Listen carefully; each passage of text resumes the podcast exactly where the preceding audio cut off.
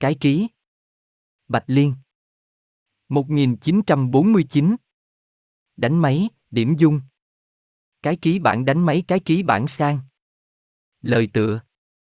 Để tưởng nhớ đến vị huynh trưởng Bạch Liên Phạm Ngọc Đa, người đầu tiên có công mang ánh sáng TTH vào Việt Nam. Với tinh thần tưởng niệm người xưa cũng như nhớ lại thời kỳ phôi thai của TTH Việt Nam, chúng tôi chụp lại nguyên bản một số tác phẩm thời kỳ đầu của huynh trưởng. Tiếng Việt tuy phát triển từ tiền thế kỷ 20, nhưng phải mất nửa bán thế kỷ, tiếng Việt mới có tiêu chuẩn ổn định. Tác phẩm sát, phách, vía, trí được viết vào năm 1949 vì lẽ đó văn phong của nó không dễ đọc như ngày nay nhất là nó lại được viết tại Châu Đốc, nên mang một sắc thái âm hưởng của tiếng Nam thuần túy. Bởi thế, kính xin quý vị thưởng thức tác phẩm trong tinh thần hoài niệm và trong bối cảnh tiếng Việt của miền Nam thời tiền bán thế kỷ 20. Tuy thế, nội dung tác phẩm lại chứa đầy tư tưởng mới lạ, chẳng những mới lạ ở những năm 1949 mà ngay cả bây giờ cũng còn mới lạ. Ở bản chụp, chúng tôi vẫn giữ nguyên gốc không sửa chữa, nhưng để tiện cho việc đọc, chúng tôi cũng có thêm bản đánh máy kèm theo và hầu để người đọc cảm thấy dễ chịu hơn. Chúng tôi xin mạng phép sửa lại một số nhỏ lỗi chính tả, không sửa chữa văn phong và từ ngữ. Mục lục Chương thứ nhất Hình dạng cái trí Hạ trí Những khu vực tư tưởng trong cái trí Những phần sự chánh của cái trí Hiệu quả của tư tưởng Y. Những làn sóng tư tưởng Tánh đặc biệt của làn sóng tư tưởng Hai hình tư tưởng Ý nghĩa màu sắc Sự sống của hình tư tưởng Hình tư tưởng phát sanh ở cõi nào? Hình tư tưởng những đồ vật. Khác hơn làn sóng tư tưởng, hình tư tưởng chỉ nhiễm có một người. Sự lợi và sự hại của tư tưởng. Tai hại của tư tưởng quấy. A. ta hại ta trước hết. B. Ta hại những người ở chung quanh ta. C. Ta thêm sự khổ cho đời.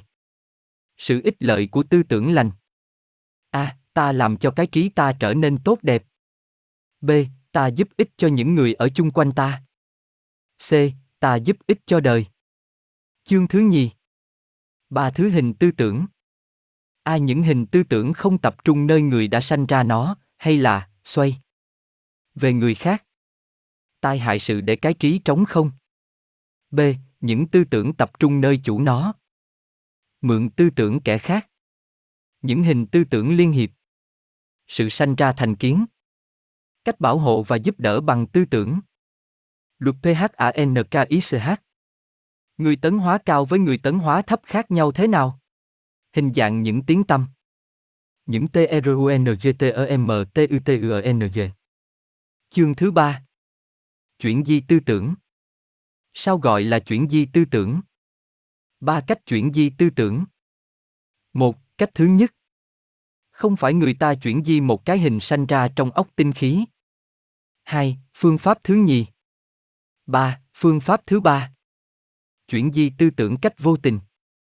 Dư luận công chúng. Ảnh hưởng của những hình tư tưởng liên hiệp độc ác. Tai hại của sự nói hành và sự nói vu. Tai hại của những tư tưởng oán thù. Ảnh hưởng của nhà diễn văn đối với những người dự thính. Ảnh hưởng tư tưởng đối với trẻ con. Ảnh hưởng tư tưởng đối với hoàn cảnh kiếp sau. Những thú vật cũng biết chuyển di tình cảm. Chuyển di tư tưởng cách hữu tâm. Y, ở Âu Châu. Chuyện hai ông Emile Desper và ông lớn Henrik chuyển di tư tưởng. 2. Truyền TUDIEN cho người ở cách xa 300 cây số. Chuyện một người đuôi nhờ ông Hector Duville truyền tư điển. 3. Ở UCCH ở U. Một đoạn diễn văn của ông David Unapen nói về cách chuyển di tư tưởng của thổ dân xứ UCCH ở U, Indai giờ Osei. 4. Ở PHICH ở U. Loài thú cũng biết chuyển di tư tưởng cách hữu tâm. Chương thứ T. Tánh nết cái trí. Định trí. Cách thứ nhất hay là nền tảng của sự định trí. Cách thứ nhì. Cách thứ ba. Cách thứ tư. Cách thứ năm. Cách thứ sáu. Điều kiện của sự thành công. Những sự trở ngại. Định trí bao lâu? Tham thiền. Những mục đích của sự tham thiền. THAMTHIN đặng sửa đổi TANHTNH. Trừ tánh nóng nảy.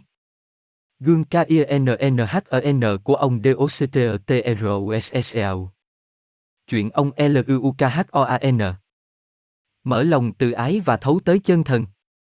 Tập những tánh tốt. Thí dụ, phải thực hành và không nên gián đoạn. Mỗi ngày tham thiền mấy lần. Cách ngồi tham thiền. Phòng riêng để tham thiền. Vài điều cần yếu nên biết trong lúc THAMTHIN. Huần hư. Chương thứ năm Mở năng lực ký ức, mở trí nhớ. Phương pháp mở trí nhớ. một Phương pháp thứ nhất. hai Phương pháp thứ nhì. Sự ích lợi của lời cầu nguyện. Ba hộp lưu tánh nguyên tử. Làm một thể riêng hoạt động trên cõi thượng giới. Thiên nhãn. Tóm lại. Xác thịt. Cái vía. Cái trí. Chương thứ nhất. Hình dạng cái trí. Cái trí chia ra làm hai phần. Thượng trí, Cogmento superior u cop câu sang. Hạ trí, Cogmento inferior. Thượng trí làm bằng ba chất khí cao cõi thượng giới, plan mental chất thứ nhất, chất thứ nhì, chất thứ ba, còn hạ trí làm bằng bốn chất khí thấp, chất thứ tư, chất thứ năm, chất thứ sáu và chất thứ bảy. Thượng trí là cơ quan tư tưởng trừu tượng, ngoài trừ các đệ tử chân tiên tới bực tu đà hường, tư đà hàm, Anaham, La Hán và một số hiếm hoi người thường, thì nhân loại trong thời đại này chưa biết cách mở thượng trí. Chi nên tôi chỉ nói về hạ trí mà thôi. H tạ t r ý. Hạ trí là một thể để cho ta dùng đặng tư tưởng, xét đoán, biện luận, tưởng tượng. Người có huệ nhãn dòm thấy cái trí in như đám sương mù dày mịt có đủ mặt mũi tay chân như xác thịt, vì xác thịt trút chất khí làm cái trí dữ lắm, ở ngoài thì có vòng tròn hình như trứng gà gọi là hào quang cái trí. Bởi cái trí giống hệt con người cho nên khi lên thượng giới, mình mới nhận được bà con thân thích hay kẻ quen thuộc, xin xem quyển con người thác rồi về đâu. Con người suy nghĩ nhiều chừng nào thì cái trí mở lớn nhiều chừng nấy. Chất khí làm cái trí rung động mau lẹ và không ngớt và tùy theo tư tưởng nó thay đổi liền liền, bởi chưng cái trí tự động rút những chất nào nó cần dùng hợp với nó. Cái trí không có ngũ quan riêng như xác thịt. Nó có một quan chung mà thôi. Nó hòa hợp những cảm giác do ngũ quan đưa lại, rồi làm ra một khái niệm duy nhất. Người ta gọi nó là chúa tể các giác quan, hoặc là quan thứ sáu. Tuy vậy mà cái trí chia ra nhiều khoảnh, mỗi khoảnh chiếu đối với một phần của cái óc xác thịt và chịu ảnh hưởng của một thứ tư tưởng riêng. Tỷ như, những tư tưởng triết học, những tư tưởng khoa học và những tư tưởng mỹ thuật, ba thứ tư tưởng này cảm tới ba khoảnh riêng khác nhau. Chi nên những người giỏi về triết học thì cái khoảnh thuộc về triết học hoạt động nhiều hơn mấy khoảnh kia. Phần đông nhân loại chưa mở trí đầy đủ, những khoảnh của cái trí chưa hoạt động hết và chưa thông đồng trực tiếp với những phần chiếu đối của cái óc, cho nên có những người thích âm nhạc mà không hiểu về toán học chút nào, có người giỏi về khoa học mà không phân biệt được hai cung đờn ra sao.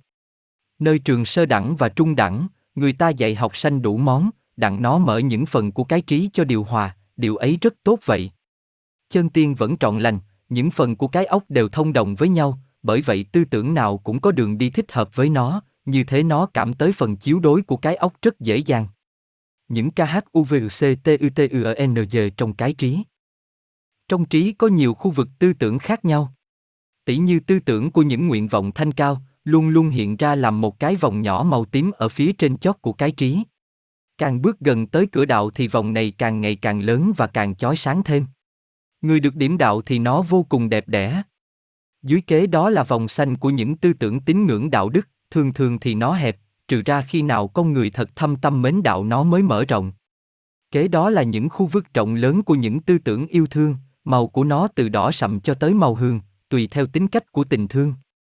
Gần khu vực này và thường thường khít trịch với nhau là khu vực màu lá cam của những tư tưởng kiêu, căng và tham vọng. Màu vàng của trí tuệ có liên lạc với sự kiêu căng và thường chia ra làm hai phần, một phần thuộc về tư tưởng triết học, một phần thuộc về tư tưởng khoa học. Chỗ nó choáng thì thay đổi tùy theo hạng người.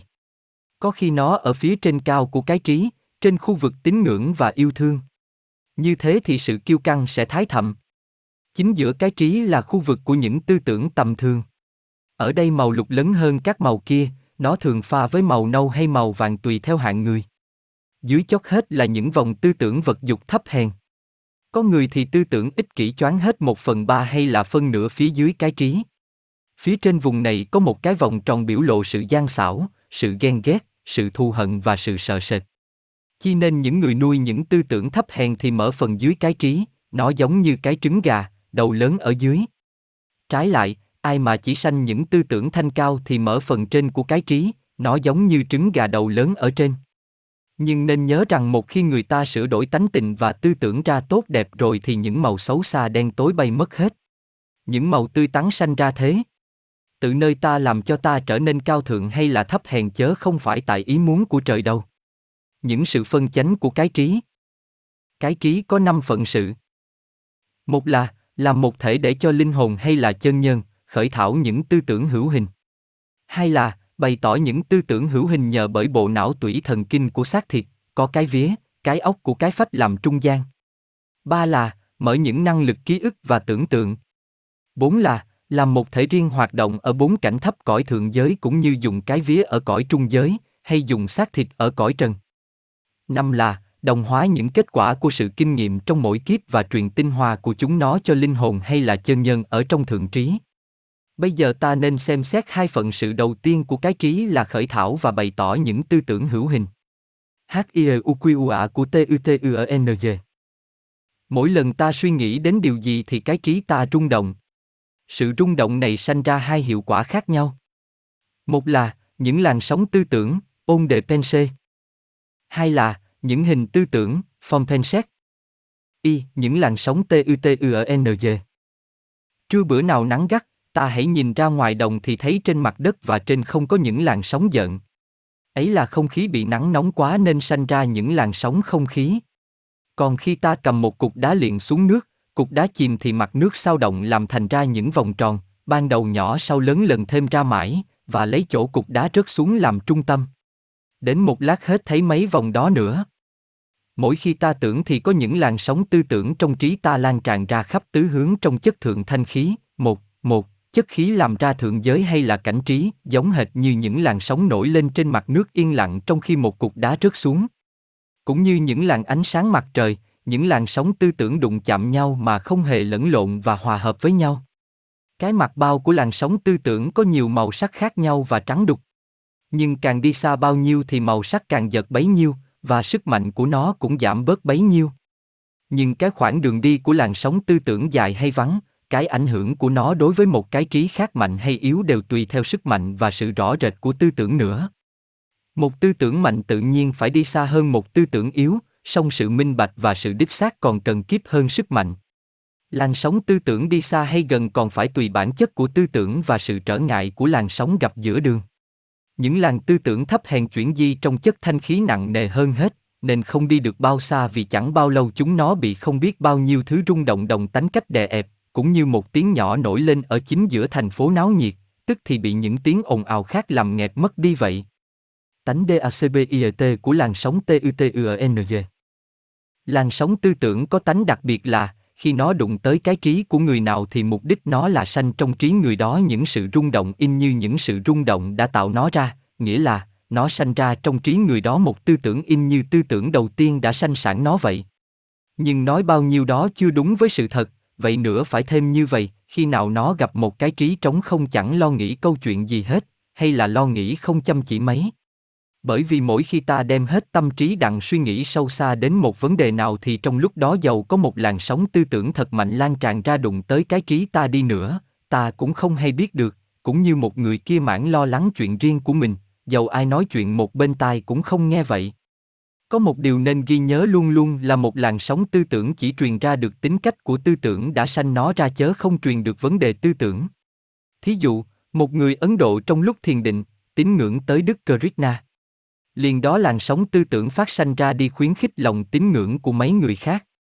Nếu gặp người đạo hồi hồi thì làn sóng bắt tin tưởng tới Đức Thượng Đế A-la, nếu gặp người giữ đạo Phật thì lòng tín ngưỡng lại quy tụ về Đức Thích Ca, bằng gặp một người giữ đạo Thiên Chúa thì nó sanh ra sự tín ngưỡng Đức Yes.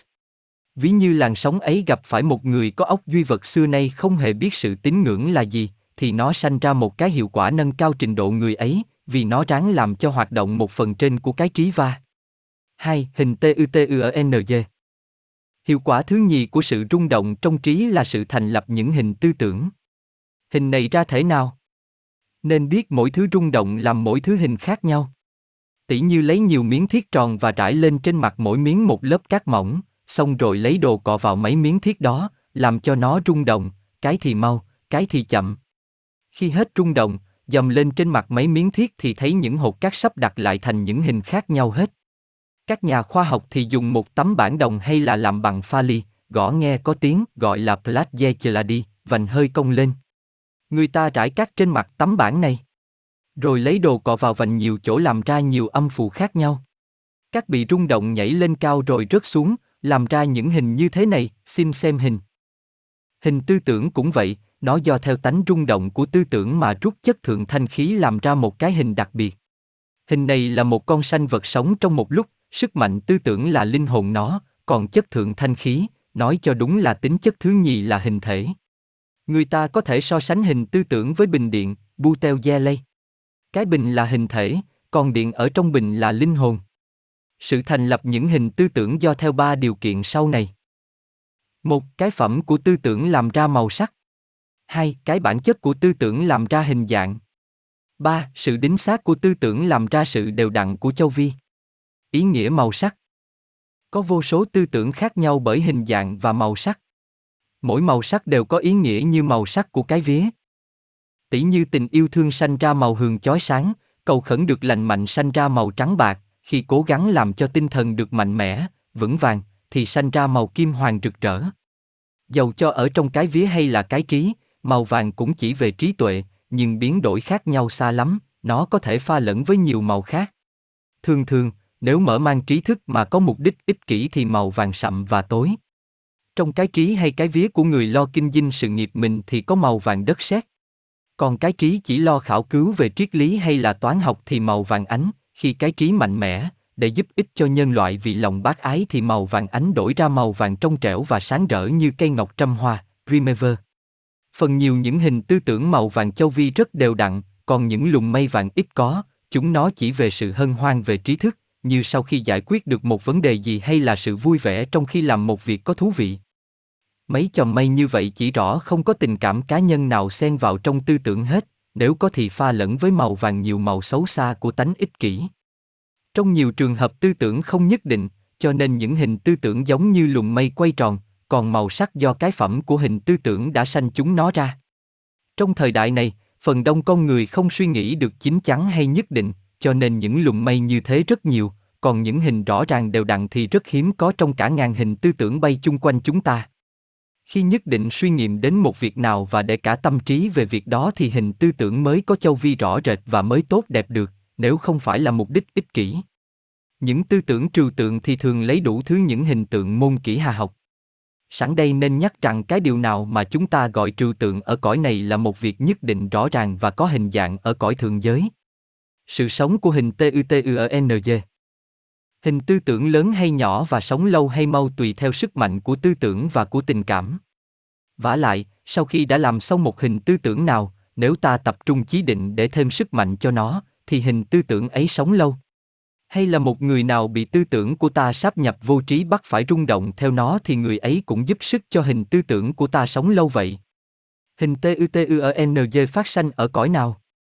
Nếu tư tưởng có tánh chất trí thức và không có pha sự vọng tưởng của cá nhân, tỉ như khi ta tìm phương cách để giải quyết một bài toán đố, thì hình tư tưởng và làn sóng tư tưởng phát sanh ở cõi thượng giới.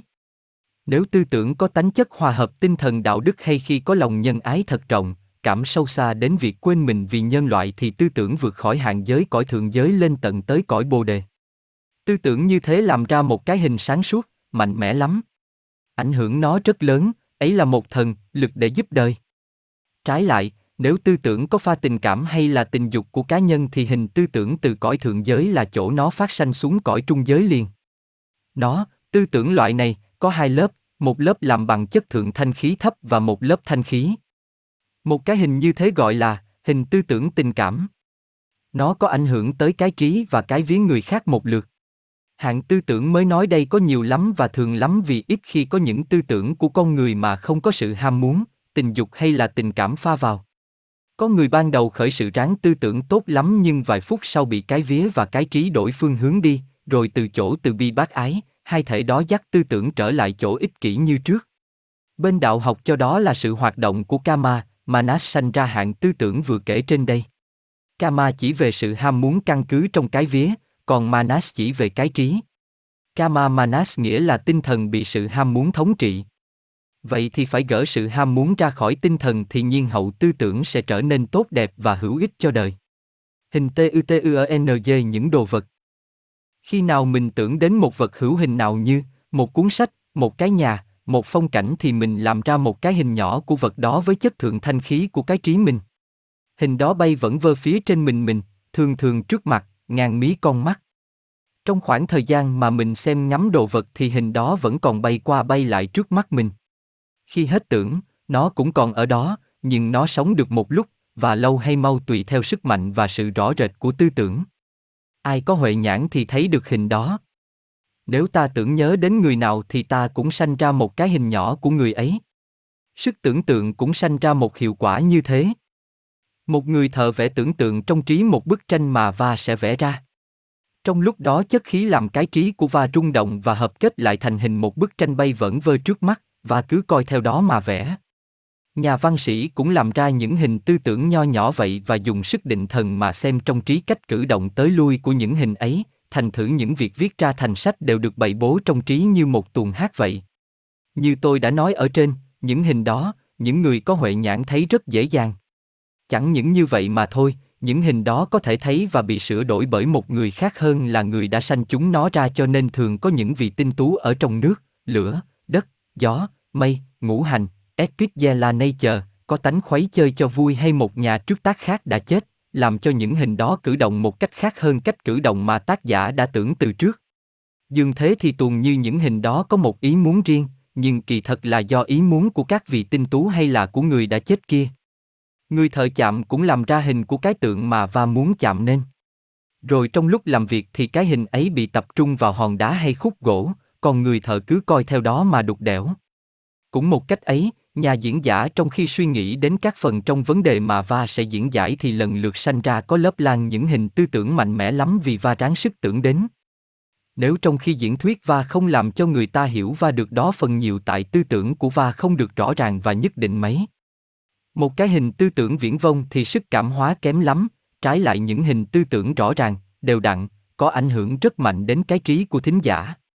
Khoa thôi miên học đã làm ra nhiều cuộc thí nghiệm để chỉ rõ rằng những hình tư tưởng có thật. Vả lại, ta biết rằng một cái hình tư tưởng sau khi làm ra rồi có thể dùng sức định thần, ấn hình ấy vào một tờ giấy trắng và người thọ cảm trông vào đó thì thấy hình ấy rõ ràng cho đến đổi lầm tưởng rằng là một món đồ vật thiệt vậy. Lại nhiều người đọc lịch sử, bi kịch, thi văn, tiểu thuyết, thơ, truyện vân vân, lấy làm mê thích quá. Trong lúc đọc như vậy thì tuồng như mình cũng sống, cũng hoạt động với những người trong sách, nên những hình tư tưởng ấy rõ ràng lắm. Mà không phải một người mà thôi đâu. Tư tưởng của phần đông dân chúng đào tạo những thứ hình ấy đời này qua đời kia như vậy. Trẻ con có trí tưởng mạnh mẽ và lệ làng lắm, chúng nó đọc đến sách nào thấy có nhân vật hay giỏi thì bao nhiêu câu chuyện trong sách đều hiện ra trong tư tưởng rõ ràng. Ngày nay những hình tư tưởng do sự đọc sách sanh ra kém sự rõ rệt hơn tư tưởng của ông cha ta ngày trước.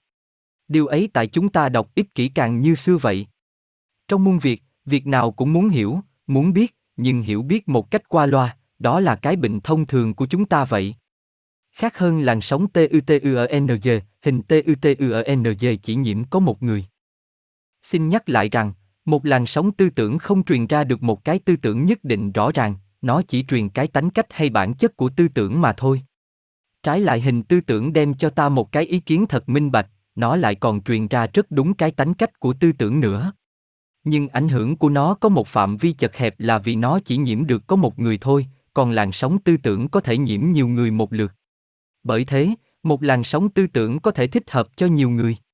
Tỷ như một làn sóng tư tưởng truyền ra sự tin tưởng, nhưng cái vấn đề của hai người truyền cảm và thụ cảm có thể không giống nhau. Đối với hình tư tưởng thì lại khác, nếu người chuyển di tư tưởng tín ngưỡng đến vị tiên hay vị Phật nào thì tư tưởng sẽ truyền ra cái hình tư tưởng của vị tiên hay vị Phật ấy. Nếu tư tưởng mạnh thì hình tư tưởng đi ra xa lắm. Dầu con đàn, con đường, có dài cho thế mấy cũng không làm trở ngại nó được. Song thường thường tư tưởng của người ta yếu đuối, nhu nhược quá và không rõ ràng, cho nên ngoài một cái phạm vi chật hẹp, thì tư tưởng ấy không còn làm gì được nữa. Sự lợi và sự hại của TUTUNG Tư tưởng có ảnh hưởng rất lớn đối với sự tấn hóa và kiếp số con người, nhưng phi ra những người biết đạo thì không ai để ý tới hai điều mới kể ra trên đây. Một điều nên ghi nhớ luôn luôn là tư tưởng tùy theo bản chất của nó, tốt hay xấu, làm lợi hay là làm hại đời người một cách dễ dàng. Vậy trước hết ta nên xem xét cái tai hại của tư tưởng quấy coi thể nào. Tai hại của TUTUNG ở quấy.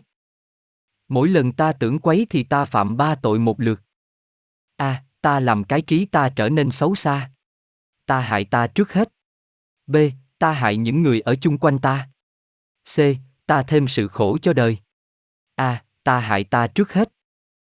Mỗi lần ta tưởng việc quấy, việc ác, thì chất thượng thanh khí tốt ở trong trí ta bay ra, chất thượng thanh khí xấu hợp với việc quấy, việc ác đó ở ngoài lại bay vô trí ta đặng thế cho chất khí tốt vừa mới bay ra.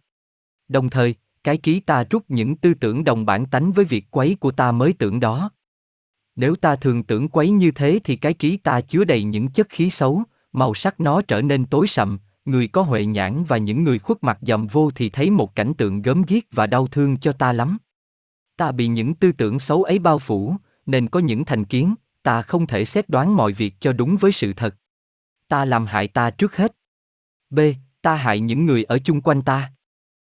Mỗi lần ta tưởng quấy, không những ta hại ta mà ta lại còn hại những người ở chung quanh ta nữa. Tư tưởng xấu của ta bay đi xuống người ta làm quấy. Nếu nó gặp người sẵn có tính xấu đồng bản tánh với nó thì nó thêm sức làm cho tánh xấu đó trở nên mạnh mẽ, người đó sẽ xấu thêm. Còn như nó gặp người chưa có tánh xấu thì nó ráng đào tạo tánh xấu ấy cho người đó. Người ta không phải là bậc thánh hiền, cho nên trong lòng cũng có chứa ít nhiều thói hư nết xấu. Nếu không có tư tưởng xấu ở ngoài sáp nhập vô đặng khêu gợi nó thì lâu ngày những mầm xấu ấy sẽ tiêu mòn đi, không khác nào con ác thú không có đồ ăn lâu ngày phải chết đói vậy. Nhưng chỉ cần một làn sóng tư tưởng xấu xông vào thì đủ sức đánh thức tánh xấu kia vậy. Có khi một tư tưởng xấu như thế làm thiệt hại cả một đời người. Ngày này qua ngày kia người này bị hại xong rồi thì trở lại sanh những tư tưởng xấu để hại người khác nữa. Cứ như vậy mãi, người này làm ác rồi thì tới người kia, không mấy chốc, cái ác mà người ta cho là mảy muốn thành ra cái họa to lớn cho đời. Cũng một cách mù quáng ấy mà thiên hạ đua nhau đặng truyền bá cái hại cho nhân chúng, đời này qua đời kia, không bao giờ ngớt. Người thường có ai trông thấy cái cảnh tượng thê thảm, gớm ghiếc kia đâu và người đầu tiên sanh ra cái tư tưởng độc ác ấy, giàu không biết, không hay chăng nữa, chớ cũng không tránh khỏi được luật nhân quả báo ứng sau này. C. Ta thêm sự khổ cho đời. Đời đã đau khổ nhiều rồi, nếu ta sanh ra một tư tưởng xấu nữa thì không khác nào lửa đang cháy phừng phừng mà ta còn thảy thêm vào một cây củi, như thế thì lửa bao giờ tắt được. Học luật nhân quả báo ứng rồi thì mới biết rằng, tư tưởng là nguồn cội của sự tội, phước và sự luân hồi quả báo. Sự ích lợi của TUTUNG lành. Trái lại mỗi lần ta tưởng lành thì ta làm ba việc ích lợi một lượt. A, à, ta làm cho cái trí ta trở nên tốt đẹp. Ta làm lợi cho ta trước nhất. B, ta giúp ích cho những người ở chung quanh ta. C, ta giúp ích cho đời. A, ta làm cho cái trí ta trở nên tốt đẹp. Mỗi lần ta tưởng lành thì chất khí xấu ở trong trí ta bay ra, chất khí tốt hợp với tư tưởng lành của ta bay vô thế. Nếu ngày này qua ngày kia ta cứ tưởng lành mãi thì cái trí ta đầy những chất khí tốt, màu sắc nó rất xinh đẹp và nó còn rút những tư tưởng tốt đồng bản tánh với nó. Những tư tưởng xấu tới đụng cái trí ta thì nó dội ra liền. Nó vô không được vì cái trí ta không hợp với nó. Ta còn dùng thêm được một phần trên cái trí nữa. Bộ phận này chỉ có những tư tưởng thanh cao mới mở được. B. Ta giúp ích cho những người ở chung quanh ta.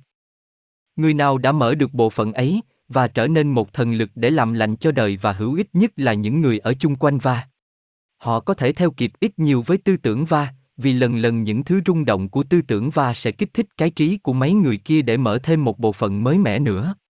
Nhờ vậy mà họ thưởng thức bao nhiêu tư tưởng thanh cao mà xưa nay họ chưa ngờ có được. Đó gọi là họ nhờ tư tưởng lành cảm hóa họ. C. Ta giúp ích cho đời. Sự hữu ích như thế cũng chưa phải là hết đâu, luôn luôn khi ta biết lựa chọn tư tưởng tốt và tư tưởng một cách nhất định rõ ràng thì chẳng những ta mở sức mạnh tư tưởng cho ta truyền rải trong đời cái ảnh hưởng tốt lành mà chúng ta còn giúp vào sự tấn hóa của chất thượng thanh khí nữa.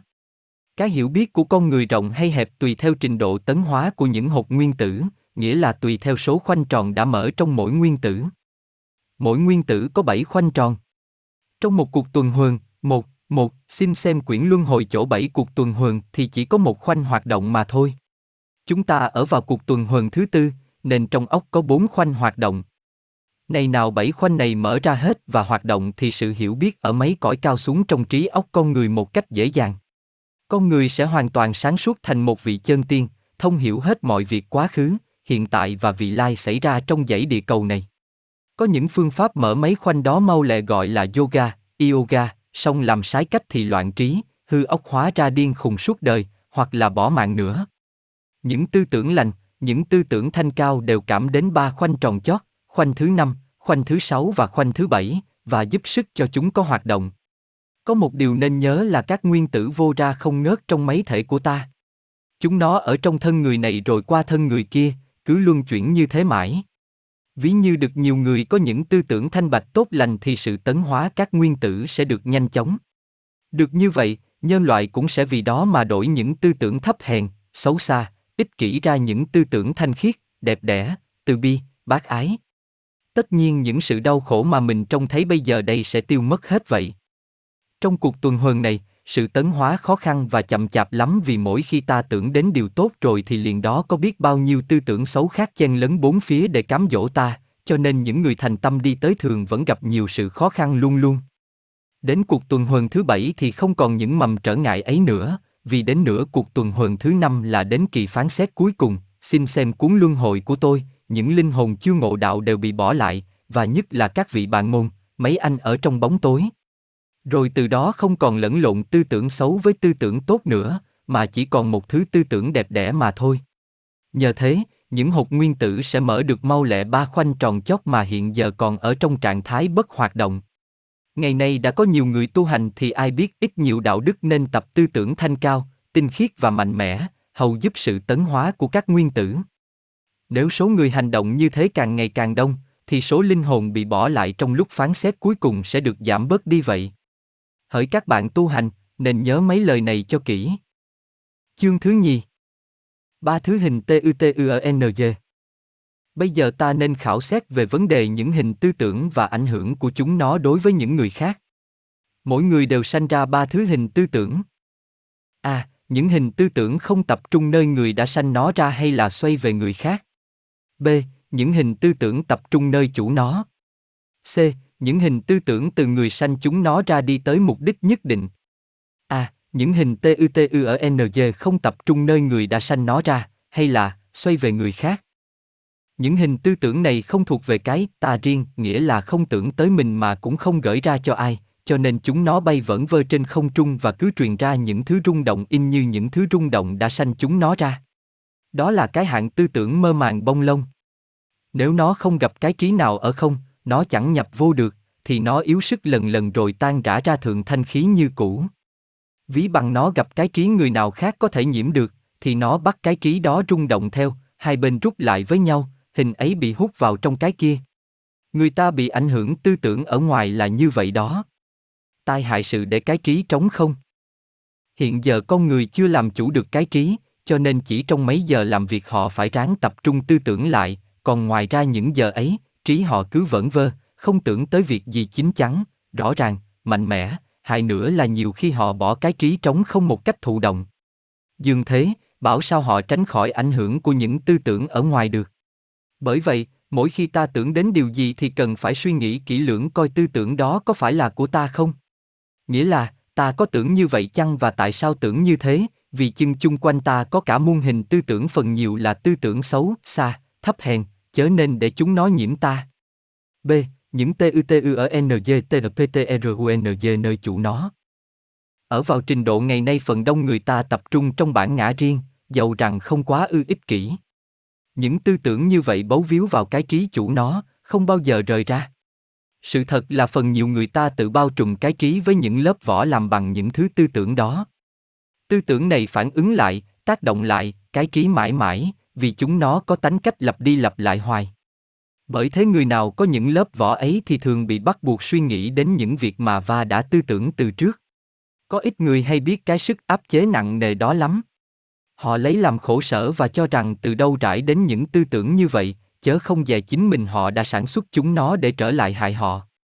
Trong mấy giờ làm việc, cái trí mắc tưởng công việc khác thì những tư tưởng bao phủ cái trí không thể phá khuấy được.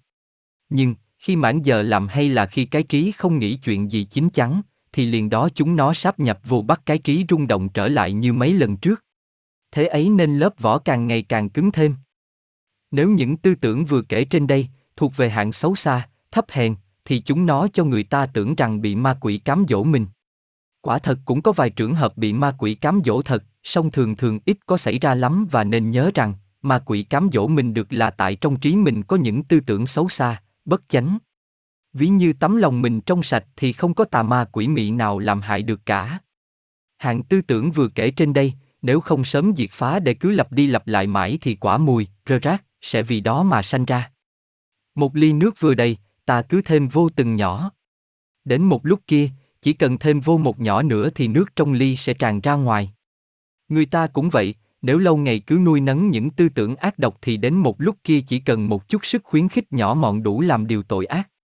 Tư tưởng xấu kết quả thế nào thì tư tưởng lành cũng kết quả thế ấy. Người nào hàng ngày nuôi dưỡng trong trí những tư tưởng xả thân giúp đời thì chưa thấy tư tưởng đó hữu ích vào đâu cả. Nhưng đến một lúc kia, chỉ cần thêm một mảy tư tưởng ấy nữa, thì người ấy đủ sức hành động như bực anh hùng chí sĩ.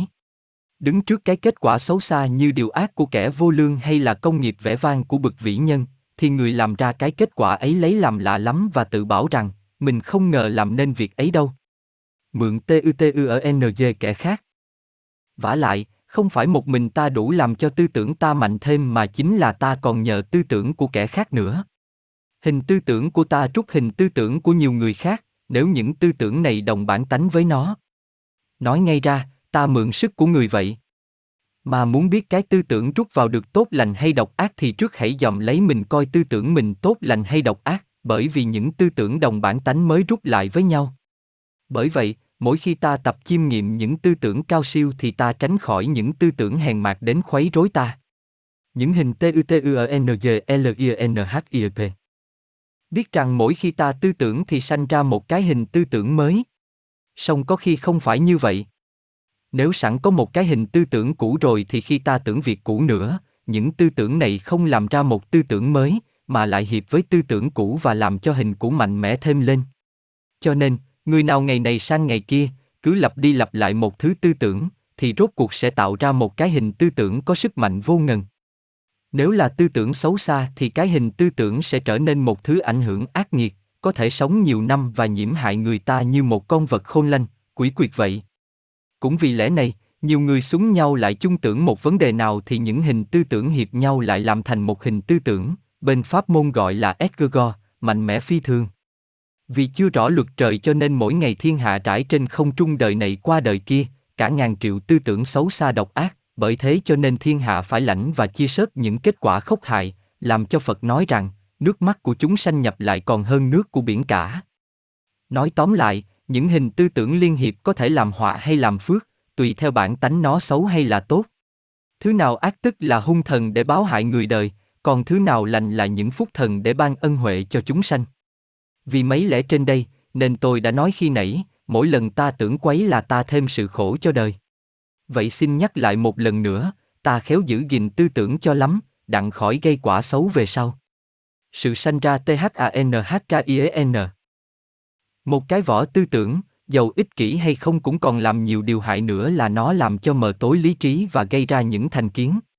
Con người ở trong lớp vỏ đó mà dòng cõi đời, không khác nào đeo kính màu mà xem đồ vật, thì sẽ bị lớp vỏ tư tưởng đó thay đổi hình sắc, cũng như mang kiến đỏ mà xem màu xanh thì thấy đen vậy. Dường thế, mỗi lần cảm giác điều gì thì điều ấy bị tách cách của vỏ tư tưởng thay đổi ít hay nhiều. Cho đến bao giờ người ta chưa thật làm chủ tư tưởng và tình cảm của mình thì chưa thấy điều gì rõ thật được, vì bao nhiêu sự quan sát đều bị cái màn tư tưởng thay hình và đổi màu sắc hết. Tại lẽ đó mà Đức Asangha, sau người ta gọi là Arasanga, tàu dịch là Đức Vô Trước, đã nói trong quyển Lời nói của tâm hồn, La voyu Silencer, rằng, cái trí là kẻ diệt phá điều chân thật, Le Detruser du riêu Ngài làm cho ta chú ý tới cách của ta cảm giác ngoại giới. Chúng ta không thấy đồ vật thiệt đâu. Ta chỉ thấy hình ảnh của chúng nó mà thôi, mà những hình ảnh này lại còn không được rõ và đúng, hơn nữa, chúng nó bị những hình tư tưởng của ta làm ra thay đổi hết. C. Những hình TUTUNG từ người sanh nó ra đi tới một MUCDICH nhất định.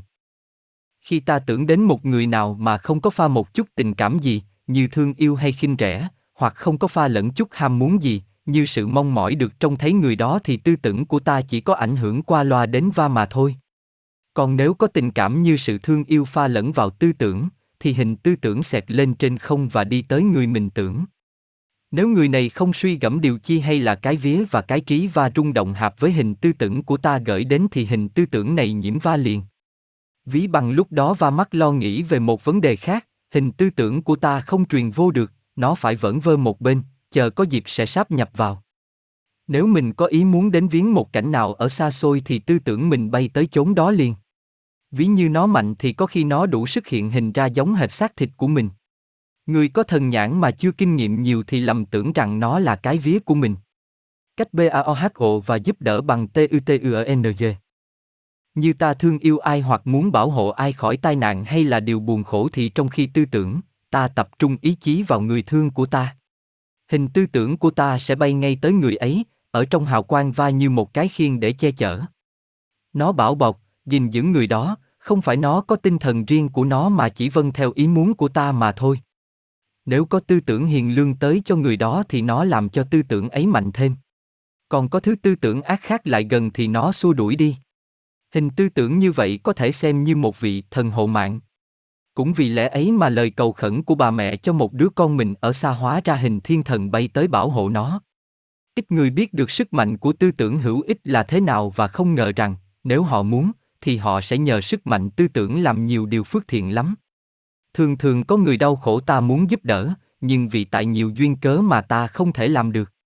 Có khi có mặt ta đến thì người kia không được vừa lòng hay là khó chịu. Có khi người kia vì những thành kiến hay mê tín làm cho mờ tối lý trí đi, nên ta không thể nào làm cho va nghe và tin theo được.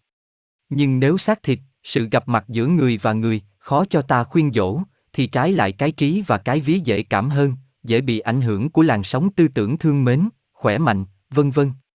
Lâm vào nhiều cảnh, dầu người đó có tinh thần quả quyết cho mấy cũng không làm gì được trong cõi phàm gian.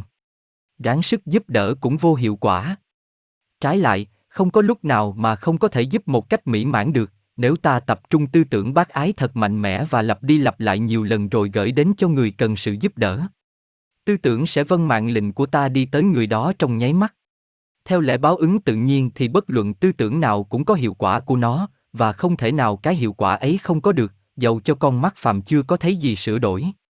Song có điều ta phải ghi nhớ luôn luôn rằng, hình tư tưởng cảm hóa được người nào là nhờ trong trí và vía người đó có chất trung động hạp với chất khí làm ra hình tư tưởng. Nếu cái vía và cái trí và không rung động hợp với chất khí làm ra hình tư tưởng thì hình này không sáp nhập được, nó phải vội trở ra. Khi nó xông vào mạnh bao nhiêu thì nó dội trở ra cũng mạnh bấy nhiêu.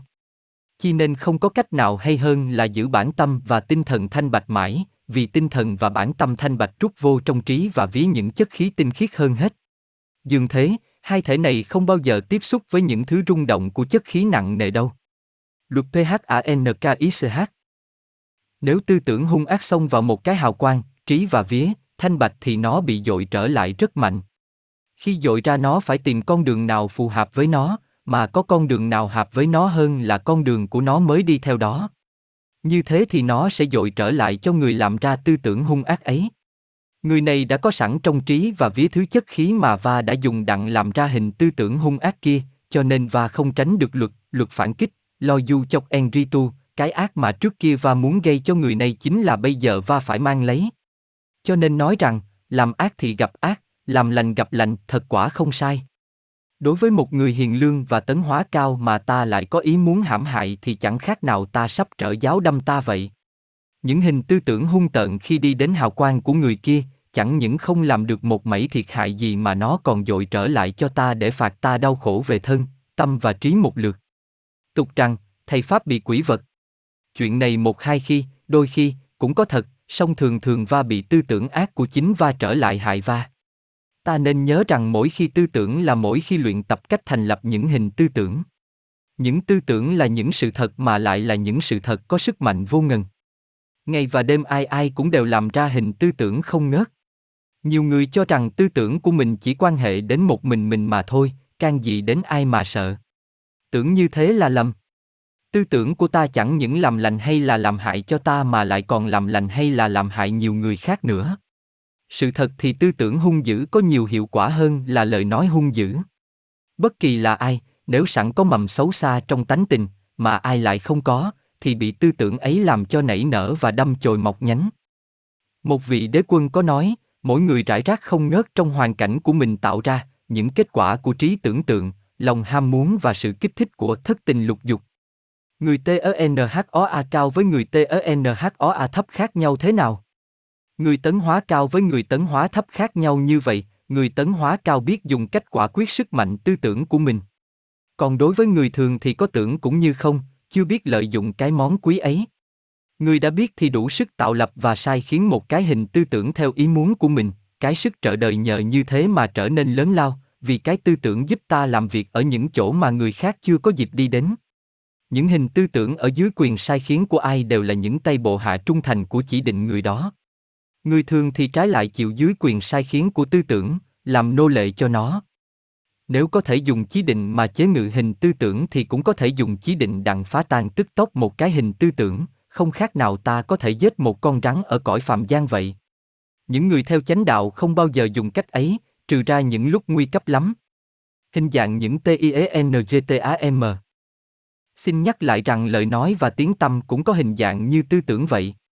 Có nhiều hình vẽ không được, dưới phạm gian không có mấy màu đó, phải mở thần nhãn và thiên nhãn mới thấy rõ ràng. Tả mấy hình đó ra tức là làm việc miễn cưỡng. Vậy tôi xin nói những hình có thể tưởng tượng được mà thôi. Tỷ như một tiếng sét đánh xanh ra một dải đỏ như ngọn lửa, một tiếng nổ xanh một hình tròn không đều đặn, trên mặt có những tia sáng xẹt ra giống như giá lúa. Sóng bổ vô gành sanh ra những làn sổ sông màu sắc thay đổi liền liền trong cơn bão bùng chúng nó giống in những dãy núi. Ở trong rừng, gió thổi lá cây xào xạc thì sanh ra những làn ngũ sắc đưa lên đưa xuống như các lượng sóng nhồi trong cơn biển lặng. Những tiếng chim ca sanh ra những đường và những vòng đẹp đẽ sáng rỡ, tiếng chim quyên giống như tràng hoa vàng, tiếng con két giống như khối không có hình nhất định mà màu sắc lại tối thui. Tiếng sư tử trống thì sáng rỡ, mạnh dạng vô cùng, tiếng mèo ngao sanh ra những vòng mây tròn màu hường đồng một trung tâm điểm. Tiếng chó sủa giống như những đạn súng bắn phủng cái vía làm cho khó chịu lắm, bởi vậy khi cơ lên, chó sủa thì thăng liền, một chút mới nhập vô lại. Thường thường mấy viên đạn này màu đỏ hay là nâu tùy theo sự cảm xúc của con thú và phẩm chất của tiếng nó. Bò rống sanh ra những hình thô kịch giống như mấy khúc cây chưa bào vuông. Một cặp bò câu gù sanh ra những hình đẹp đẽ như chữ S nằm. Tiếng giận dữ sanh ra những làn nhận đỏ lòng giống như những cây giáo. Sự nói chuyện tầm ruồng, vô lối sanh ra những làn màu xám nâu, cứng nhắc và kết chặt với nhau như một tấm lưới sắt, ngăn hết những tư tưởng và những tình cảm thanh cao không cho vô vía và trí của người nói. Tiếng cười của trẻ con sanh ra những làn công màu hương. Tiếng xe lửa hét sanh ra những viên đạn bắn vô cái vía, còn mạnh hơn tiếng chó sủa, làm cho đau đớn như cầm gươm chém vào xác thịt. Tiếng súng đồng dội vô cái vía dữ tợn. Tiếng súng nhỏ túa ra như những cây kim nhọn. Những TRUNGTEMTUTUNG. Ở dưới trần thế, những người nói một thứ tiếng thì ở chung với nhau một nước. Trên cõi thượng giới cũng vậy, từ xưa đến nay, những tư tưởng thuộc về một vấn đề một loại với nhau thì ở chung một chỗ gọi là trung tâm tư tưởng. Bởi vậy có những trung tâm tư tưởng thuộc về triết học, vật lý học, tự nhiên học, hóa học, thiên văn học, sử ký học, địa dư học, địa chất học và các hạng tiểu thuyết v.v. Trung tâm tư tưởng loại nào thì rút hết thảy những ý kiến về loại đó của con người trên địa cầu, từ đời này qua đời kia, giàu trúng giàu trật, giàu hay giàu dở, giàu cao giàu thấp, giàu liên lạc hay rời rạc cũng vậy. Như tư tưởng triết học choán hết một chỗ riêng và nó chia ra từ khu vực, mỗi khu vực chứa những quan niệm một hệ thống. Nhưng mấy khu vực này đều có tính liên lạc với nhau. Bất câu người nào nếu ngồi suy nghĩ sâu xa về một vấn đề triết học thì tư tưởng và giao tiếp với trung tâm tư tưởng này.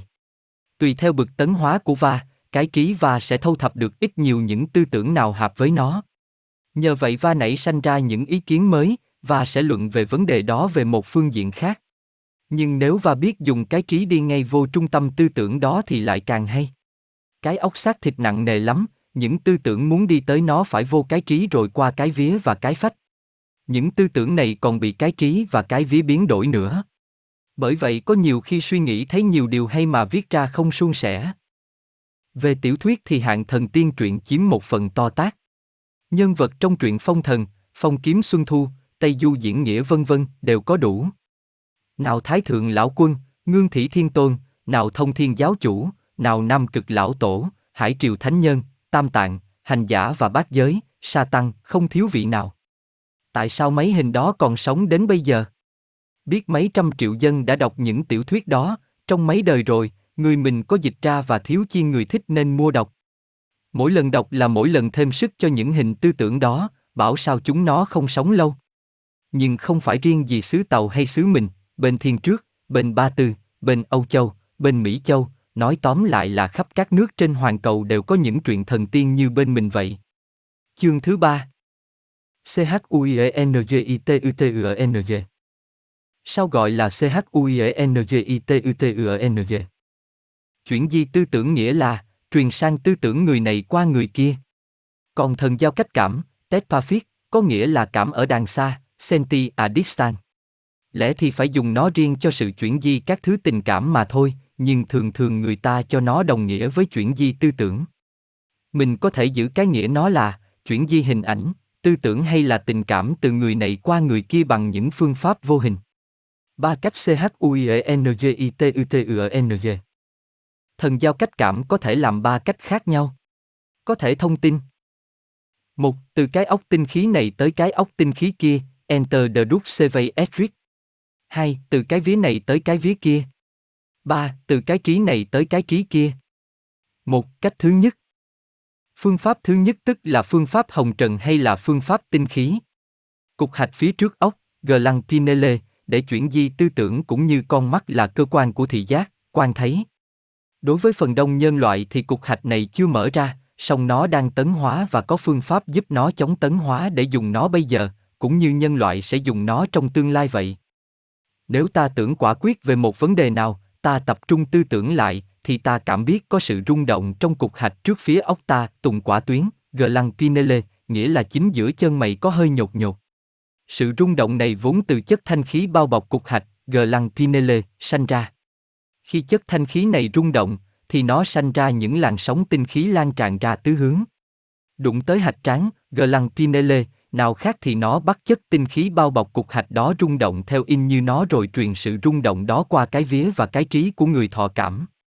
Nhờ vậy người này hay biết cái tư tưởng ở đằng xa gửi lại. Nhưng nếu cục hạch, gờ lăng pinele, thọ cảm mà không đủ sức lặp lại những thứ rung động truyền tới thì tư tưởng đi ngang qua mà người ta không hay biết.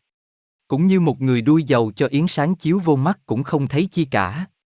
Không phải người ta CHUINGI một cái hình sanh ra trong ốc TINHKH ý. Có phải người ta chuyển di một cái hình từ ốc tinh khí này qua ốc tinh khí kia chăng? Không phải như vậy. Tôi xin giải cho các bạn nghe. Một, một, phải học với thầy chuyên môn mới hiểu rõ. Người nào tưởng mạnh mẽ đến một vật hữu hình trong ốc thì người đó làm ra một cái hình bằng chất tinh khí. Trong khi ráng sức làm thành cái hình đó thì có những làn sóng tinh khí lan tràn ra tứ hướng. Người ta tưởng rằng khi anh A chuyển di một cái hình như vậy cho anh B thì cái hình đó bay lại cho anh B, nhưng không phải như vậy. Không phải cái hình đó đi đàn này tới đàn kia, mà chánh là những sự rung động đủ sức kết hợp lại làm ra một cái hình đi từ anh A tới anh B. Cái hiện tượng này cũng giống như cái hiện tượng xảy ra khi hai người dùng điện thoại thông tin với nhau, người ở đàn kia không phải là nghe chánh tiếng nói của người ở đàn này đưa lại. Không phải là lời nói bị chuyển di mà chỉ là lời nói làm cho điện khí rung động rồi truyền sang tới đầu kia. Mấy cái rung động đó mới hiệp nhau lại thành lời nói. 2. PHUNGPHAP thứ nhì. Đi từ cái vía này tới cái vía kia. Theo phương pháp này thì cái ốc tinh khí không can thiệp đến. Nhưng hình tư tưởng tình cảm đi từ cái vía này tới cái vía kia. 3. PHUNGPHAP thứ ba. Đi từ cái trí này qua cái trí kia. Theo phương pháp này thì khi làm xong một cái hình tư tưởng trên cõi thượng giới rồi không truyền nó vô trong ốc mà bắt nó lập tức đi ngay tới cái trí người khác. Muốn làm được cách này thì phải tấn hóa cho cao, phải mở được thiên nhãn và dùng cái trí như dùng xác thịt vậy. Phương pháp này cao hơn phương pháp thanh khí. Ngay sau khi nhân loại tấn hóa cao rồi thì nó sẽ là cách giao thiệp hàng ngày. Hiện giờ các chân sư dùng cách này để huấn luyện đệ tử ở xa các ngài và nhờ thế đó mà các ngài chuyển di một cách dễ dàng những tư tưởng khó khăn. C cách votnh là Transimin và là Pense Inconsim. Khi nãy tôi đã nói những làn sóng tư tưởng, những hình tư tưởng và những hiệu quả của tư tưởng đối với người khác. Những hiệu quả này rất trọng hệ, ta cần phải khảo xét cho kỹ càng. Xin nhắc lại rằng, mỗi người lúc đi đường trải ra những tư tưởng phần nhiều là mơ màng bông lông. Mỗi khi ta đi ngoài đường là mỗi lần ta lặn lội trong cái đại hải tư tưởng của bao nhiêu khách đi qua đường đã sản xuất ra. Nếu để cái trí ở không một phút thì những tư tưởng ấy sáp lại, nhập vào và đi ngang qua cái trí, nhiều khi không gây ra hiệu quả trọng hệ, nhưng đôi phen cũng làm cho cái trí sao động dữ dội. Thình lình ta đương đi, một cái tư tưởng xông vào buộc cái trí phải chú ý tới nó, rung động theo nó. Nếu không kịp phân biện, ta nhận lấy tư tưởng đó làm tư tưởng của mình, thêm sức cho nó rồi thả nó đi ra ngoài mạnh bạo hơn hồi mới sáp nhập để nhiễm phá người khác. Ta không chịu trách nhiệm đối với những tư tưởng vẫn vơ trong không khí do kẻ khác sanh ra, nhưng khi ta thâu nhận những tư tưởng đó làm của mình, nuôi dưỡng cho mạnh thêm rồi thả nó đi phá người khác thì ta phải gánh chịu chung một phần tội lỗi với chủ chúng nó.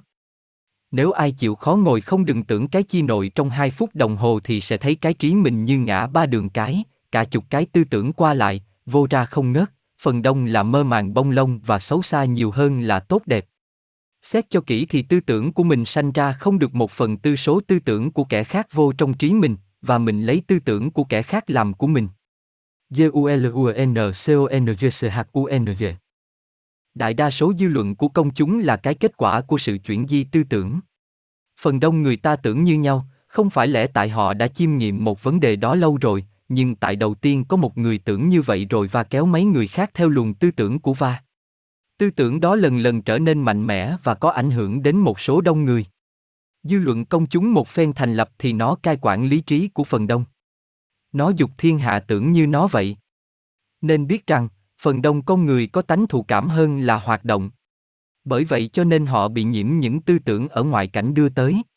Họ hành động theo chúng nó chớ kỳ thật trong lòng họ không muốn như vậy chút nào. Hiểu như vậy rồi chúng ta mới biết những hình tư tưởng liên hiệp lợi hại là giường nào và cần ích là giường nào trong sự sửa đổi tinh thần người ta, trong sự đào tạo những thành kiến và sự thành lập những tình cảm quốc gia hay chủng tộc. Mỗi dân tộc trên địa cầu đều có một cái không khí quốc gia riêng, làm cho cái luận điệu, sự phán xét và cách hiểu biết không giống như nhau được. Cho nên cũng đồng đứng trước công việc in nhau mà mỗi nước đều hiểu biết một cách riêng, lại thêm bớt vô những thành kiến của mình thì tránh sao khỏi phần kết luận phải cách dị với nhau hết. Nhiều người chưa nhận được điều này vì chưa đủ sức tự giải thoát ra khỏi ảnh hưởng của vô số hình tư tưởng do dư luận công chúng sanh ra, vì vậy không bao giờ lãnh hội được chân lý và cũng không ngờ có chân lý nữa. Bởi những hình tư tưởng to tác kia nó làm mờ quán sự sáng biết và tăng thêm tánh tự đắc tự cao. Đối với nhà pháp môn thì trái hẳn lại, điều cần nhất là phải đoạt được cách cảm giác rõ ràng, phải thấy mọi việc rành rẽ, chớ không phải như phần đông người ta tưởng thấy. ANHHUENG của những hình TUTUNGLGNHIEPDOCAC. Những hình tư tưởng liên hiệp độc ác chẳng những làm hại cho mấy thể con người mà thôi, chúng nó còn gây nên cái tai họa to lớn trong phàm gian như bão tố, hạn lụt, lửa phun, đất sụp, chiến tranh, giặc giả. Các bệnh truyền nhiễm và những tội ác khác của cá nhân cũng đều do đó mà ra. TAIHAI của sự nói hành và sự nói vu. Ta hãy xem tai hại của một bọn người làm ra khi súng xích nhau để nói hành một người kia cho rằng có tánh ganh ghét. Họ sanh ra những luồng tư tưởng đi ngay đến người bị nói hành đặng thêm sức cho tật xấu đó. Người này có tánh ganh ghét hay không mình đâu có rõ. Nếu trong lòng va sẵn có mầm ganh gỗ thì va sẽ bị tư tưởng họ làm cho va càng ngày càng xấu thêm. Nhưng nếu thật va chưa có tánh ấy thì tư tưởng của họ ráng sức đào tạo ra cái tánh xấu ấy mà họ chỉ nghi ngờ cho va có mà thôi. Ngày này qua ngày kia họ rải cả trăm cả ngàn tư tưởng ganh gỗ đến cho người bị nói hành, thì tài nào người này lại không bị nhiễm mà hóa ra người có tánh ganh gỗ. Lấy tánh này mà suy ra thì biết mấy tánh kia cũng vậy. Vì lẽ trên đây, không nên nói tới tánh xấu của kẻ khác ví dầu họ có thật tánh xấu đó. Vậy mới thật là có lòng nhân. Nói tới tánh xấu của ai tức là nuôi nó cho mau lớn thêm đặng phá người không khác nào lửa đang cháy mà chế thêm dầu. Trái lại ta nên tưởng luôn luôn đến những tánh tình tốt đẹp của kẻ khác, chủ ý là để làm cho những mỹ điểm ấy được tăng sức thêm, hầu diệt trừ những mắm giống xấu xa đi. Đó là bổn phận của ta phải làm, dầu có học đạo hay là không học đạo cũng vậy. Tai hại của sự nói hành hay nói vu thật là vô hạn. Có người bị nó mà tan nát cửa nhà, vợ chồng chia rẽ, thậm chí phải tự vận tự tử, đặng thoát khỏi sự tủi nhục. Người nói hành hay nói vu dẫu thoát khỏi luật hình của xã hội chớ không tránh được quả báo phải trả sau này đâu. Tai hại của những TUTUNGOANTHU Người nào nuôi những tư tưởng oán thù cũng vậy. Dầu va chưa có dịp rửa hận cừu, chớ tư tưởng của va đã đi xúi dục kẻ khác làm những việc ác rồi. Thí dụ tư tưởng va gặp tên ít đương giận tên y, tức thì nó xông vô trí tên ít suối đi hạ sát tên y lập tức, không cho tên ít đủ thì giờ nghĩ ngợi việc phải chẳng nữa.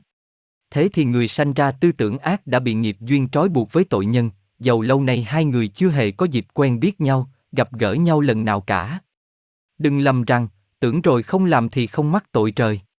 Luật quả báo không phải vì sự dốt nát hay sự quên lửng mà dung tha được. Theo công lệ thiên nhiên, người ta hưởng thụ cái kết quả những tư tưởng, những tình cảm và những sự hành động của mình như những công ăn việc làm ở phàm gian vậy. Ảnh hưởng của nhà GIENVAN đối với những người GTHINH Thường thường trong khi diễn thuyết, mấy người dự thính tuy xưa nay chưa thông hiểu về vấn đề diễn giảng, nhưng trong lúc nghe thì cũng như mấy cây đờn hòa với nhau.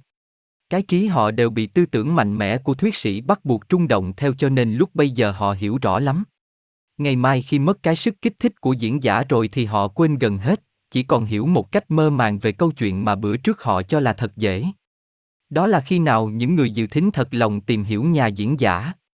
Còn trái lại nếu sẵn có ý PHEBINH, CHITRICH thì mấy điều ấy sanh ra những sự rung động phản nghịch pha luồng tư tưởng của diễn giả làm cho nó thêm rối loạn. Như thế mới sanh ra sự phản đối theo ý kiến riêng của mình.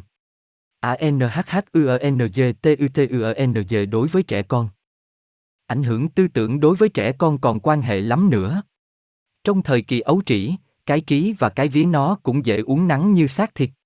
Cái trí của trẻ con hút tư tưởng của người khác như bông đá hút nước.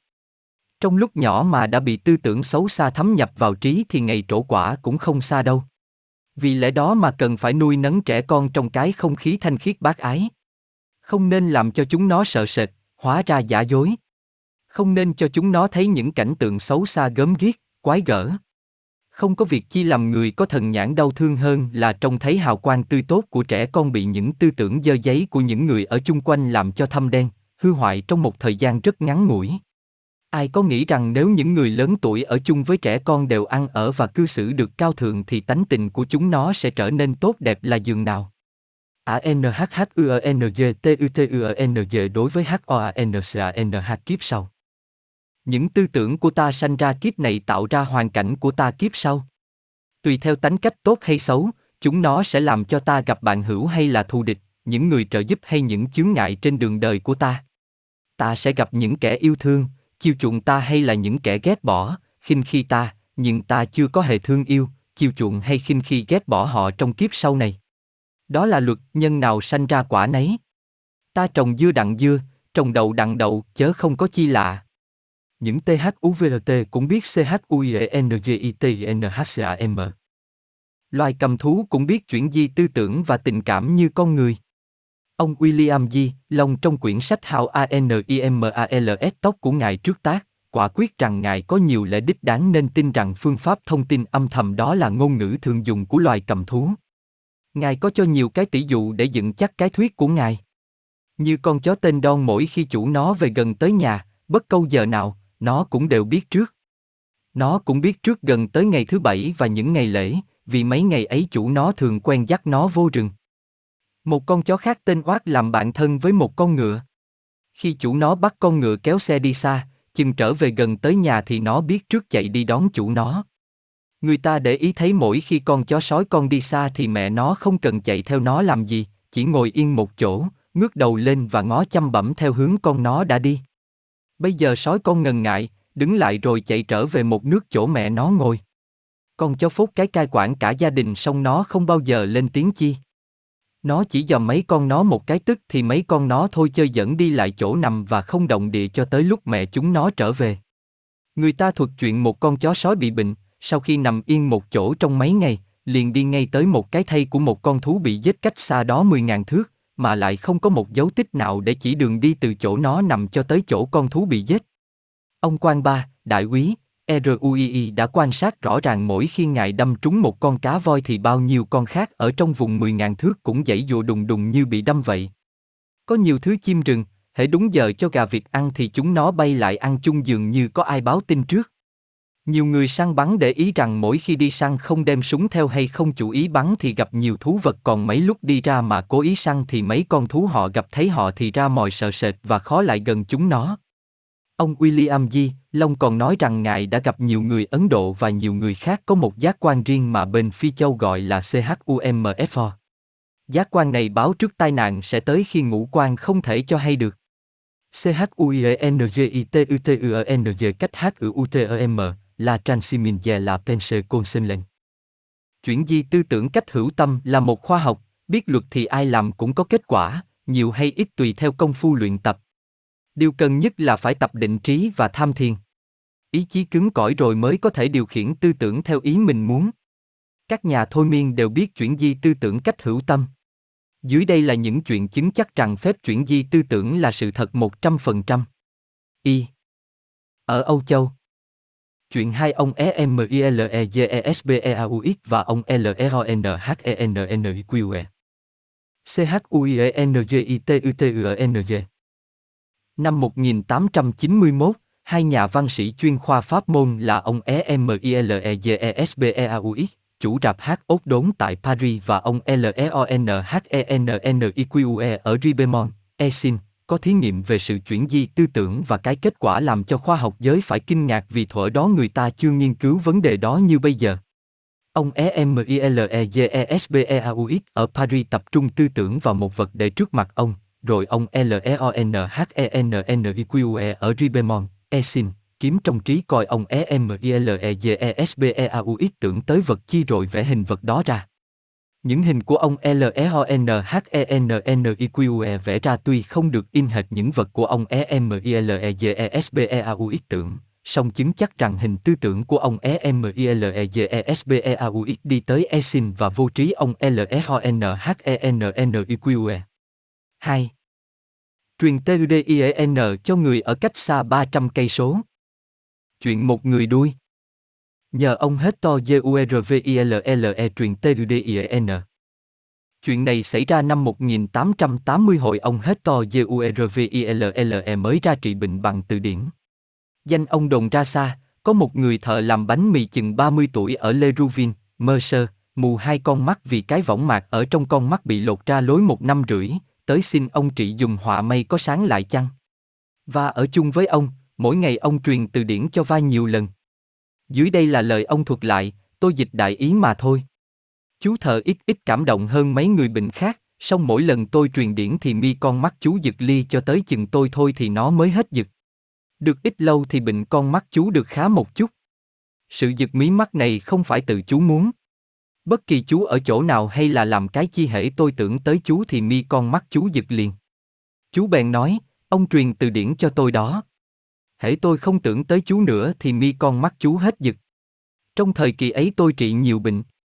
Mỗi tuần tôi đi Versailles ba lần đặng săn sóc ba người bệnh tại nhà họ. 5 giờ chiều tôi đi thì tôi truyền từ điển cho hai người nội buổi đó. Sáng bữa sau tôi lại nhà người thứ ba. Lối 9 giờ rưỡi tôi lên xe lửa trở lại Paris, một giờ sau tôi trở về tới nhà. Có một lần kia khi lên xe lửa, tôi sực nhớ tới chú thợ ít, tôi mới tập trung tư tưởng vào chú 10 hay 12 phút, nhưng tôi không ngờ là chú tiếp từ điển được. Tôi vừa về tới cửa, chú bèn nói với tôi, ông Duville, ông truyền từ điển cho tôi, tôi biết ảnh hưởng nó ít nữa là 10 phút. Tôi muốn ngưng sự giật mi con mắt xong ngưng không được. Tôi biết chú tin cậy nơi tôi, tôi sợ sự tưởng tượng của chú làm cho mi con mắt chú giật, chớ có lẽ nào xe lửa đang chạy mà sự truyền tư tưởng thấu đến chú, tôi bèn trả lời, có lẽ tôi tưởng tới chú đó. Kỳ sau, khi tôi bước lên xe lửa về Paris cho tới lúc bước vô nhà, tôi cứ tưởng quyết tới chú luôn luôn. Tôi thấy chú đi qua đi lại bộ mệt mỏi và nóng nảy lắm. Chú bèn nói với tôi, ông Duville, chuyến này tôi dám chắc rằng ông truyền từ điển cho tôi mạnh lắm, ít nữa là trong một giờ đồng hồ. Mí con mắt tôi giật mạnh hơn mọi lần, tôi ở một chỗ không được, nó làm cho tôi nóng nảy và trái tim tôi hồi hộp nữa. Tôi bèn đáp, những sự cảm xúc đó giàu cho có thiệt đi nữa cũng là quá lẻ. Tôi có tưởng tới chú xong tôi không đem hết nghị lực. Lần thứ ba, tôi mệt quá vì thức gần nửa đêm đặng săn sóc một người làm sung dữ dội. Khi lên xe lửa tôi nói để ý tưởng tới chú, xong trong giây lát tôi ngủ quên đi, tới chừng xe lửa tới Paris ngừng, tôi mới thức dậy. Tôi bèn nhớ tới chú một lát mà thôi. Chừng bước vô nhà chú nói, chuyến này ông không truyền điển mạnh mẽ như kỳ trước, trong giờ đó tôi biết ông truyền điển cho tôi có hai, ba phút, rồi nửa giờ sau trong giây lát thì hết. Tôi lặp đi lặp lại sự thí nghiệm đó cả chục lần thì cái kết quả cũng in như vậy. Chú thợ có việc phải đi Lê Ruvin từ 15 tới 20 ngày, chú bèn xin tôi cứ truyền điển cho chú như mọi bữa. Tôi hứa chịu, Lê Ruvin cách Paris 300 cây số nhưng tôi không chắc trước rằng có kết quả vì tôi tưởng rằng sự cách xa sẽ dứt tình liên lạc giữa tôi và chú. Tôi mới dặn chú mỗi bữa sáng thì cứ nằm trong giường tới 5 giờ rưỡi và mỗi ngày chú viết thơ cho tôi rõ cái kết quả thể nào vì tôi sẽ tưởng tới chú từ 5 giờ tới 5 giờ rưỡi. Trọn 4,5 ngày tôi tưởng quả quyết tới chú và mỗi bữa đều được thơ của chú tỏ cái hiệu quả, giống như hồi tôi đi xe lửa từ Versailles về Paris. Dầu vậy tôi cũng còn nghi là sự tưởng tượng của chú có ảnh hưởng một phần lớn tới cái kết quả, tôi bèn định thử vài lần nữa coi. Một buổi sớm mai kia, tới giờ kỳ hẹn, tôi không tưởng tới chú. Sáng ra tôi được thơ chú nói không có tiếp được từ điển của tôi. Tôi không trả lời. Luôn hai bữa sau nữa, tôi cũng không làm gì hết. Mỗi bữa tôi đều được thơ chú coi bộ buồn bực lắm, chú tưởng tôi đau, không săn sóc tới chú, nên chú thất vọng. Qua ngày thứ tư tôi tưởng tới chú như cũ, thì ngày sau chú nói chú có tiếp được từ điển của tôi. Tôi bèn thay đổi giờ truyền từ điển, lần nào con mắt chú cũng giật. Có một bữa tôi truyền từ điển hồi 2 giờ khuya, sáng ra chú viết thơ nói hồi 2 giờ chú giật mình thức dậy, vì mí mắt chú giật dữ lắm. Mấy thí nghiệm này chứng nhận rằng sự tưởng tượng của bệnh nhân không có ăn nhập chi với sự truyền từ điển vì mỗi lần tôi tưởng tới chú thì mi con mắt chú giật, hãy chú ý nhiều chừng nào thì mí con mắt chú giật nhiều chừng nấy. Bao nhiêu đủ làm cho tôi tin rằng có thể chuyển di tư tưởng được. Ông Hector Duville còn thí nghiệm nhiều trường hợp khác nữa, cái kết quả vẫn mỹ mãn luôn luôn. Let action a à distance pa Hector Duville. 3. Ở UCCHEU. Một đoạn GIENVAN của ông David UNAIPON nói. Về cách CHUIENGITUTUNG. Của THOGEN xứ UCCHEU, Indai Yeosei. Ông David Unapen, thổ dân xứ Úc Châu vô đạo Thiên Chúa và học thức trọng sâu, trong tháng Gilead 1914 có diễn thuyết về phong tục và sự tín ngưỡng của dân bổn xứ tại dinh xã Tây Ba Lát, Estrater Victoria. Trong bài diễn văn của ông có một đoạn nói về sự chuyển di tư tưởng của thổ dân như vậy, có nhiều người du lịch về xứ nói rằng, dân bổn xứ tại Úc Châu muốn thông tin tức cho nhau thì lấy khói lửa làm dấu hiệu. Sự thật thì chẳng phải như thế. Khói và lửa làm cho người ta chú ý đến mà thôi. Thí dụ tôi muốn truyền một cái tin cho anh tôi ở cách đây hai ba chục dặm anh. Tôi đốt khói bay lên rồi tôi ngồi tập trung tư tưởng tới anh tôi. Luôn khói bay lên cao dân bổn xứ ở cách xa đây mấy dặm đều thấy. Họ bèn định trí và để cái óc thâu những tư tưởng bay đến. Nhưng duy có một mình anh tôi nhận được tin tôi gửi đến mà thôi. Đó là cách chuyển di tư tưởng mà dân bổn xứ thực hành đã lâu, trước khi người da trắng nghiên cứu tới vấn đề đó. Dân bổn xứ cũng có thần nhãn. Khi họ nhập định rồi họ xuất hồn đi thăm viếng thân bằng cố hữu ở xa. Các đạo sĩ ở Úc Châu cũng có tài kêu mưa hú gió như các đạo sĩ ở Phi Châu vậy. 4. Ở PHICHEU Năm 1899, ông Dr. G.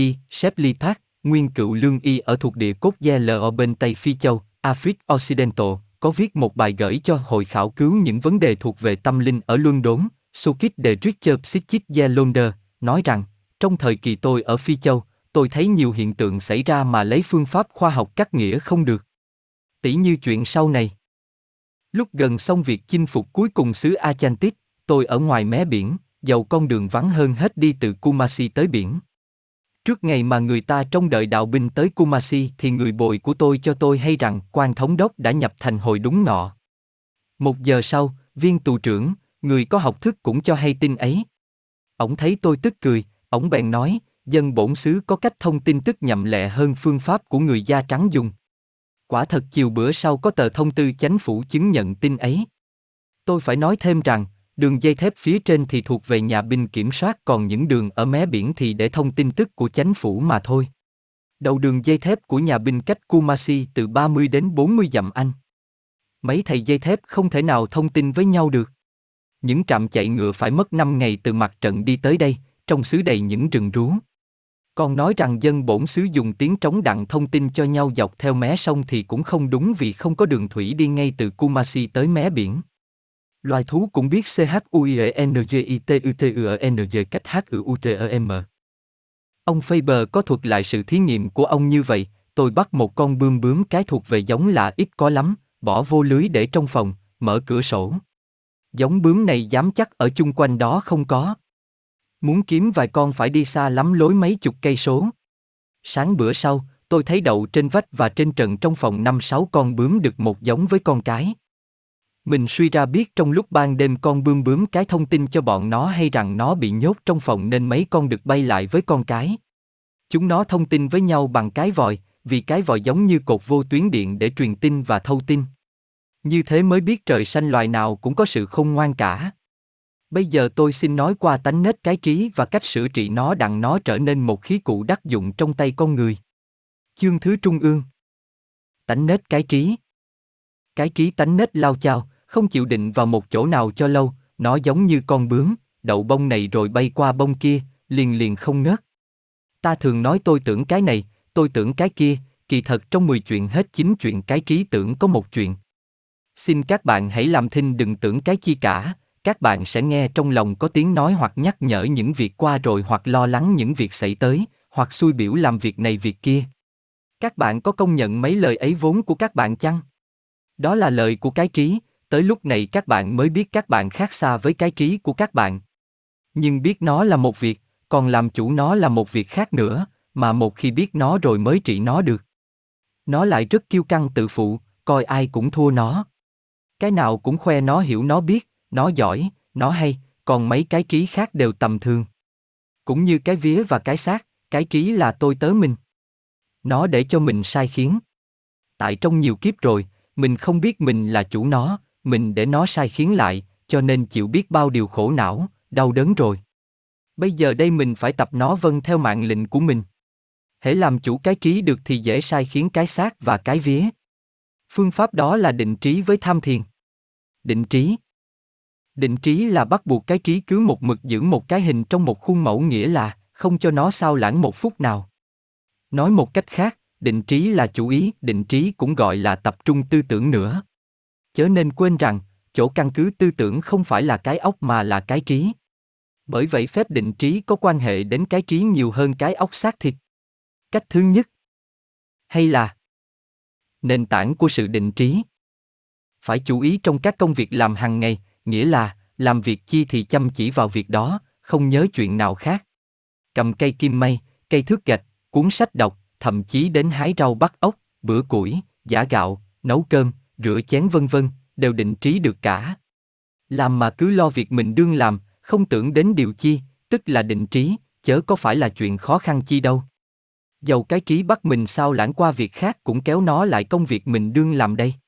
Ban đầu mình thấy thất bại, nghĩa là nhớ chuyện đâu đâu mà mình không ngờ, chừng nhớ lại đã mất hết vài phút rồi. Nhưng chớ lo, cứ kềm chế cái trí mãi, trong một hai năm thì thành công. Có tập định trí rồi mới biết cái trí lao chao là giường nào và mình với nó khác nhau rất xa. Mình làm việc này nó muốn việc khác, mình đi đường này, nó chạy đường kia. Đối với những người mới học đạo, chưa tự chủ được thì chớ nên để cái trí ở không. Phải có một câu chân ngôn, hay là một tư tưởng cao siêu, để chừng nào không làm cái chi cả thì nhớ tới nó liền.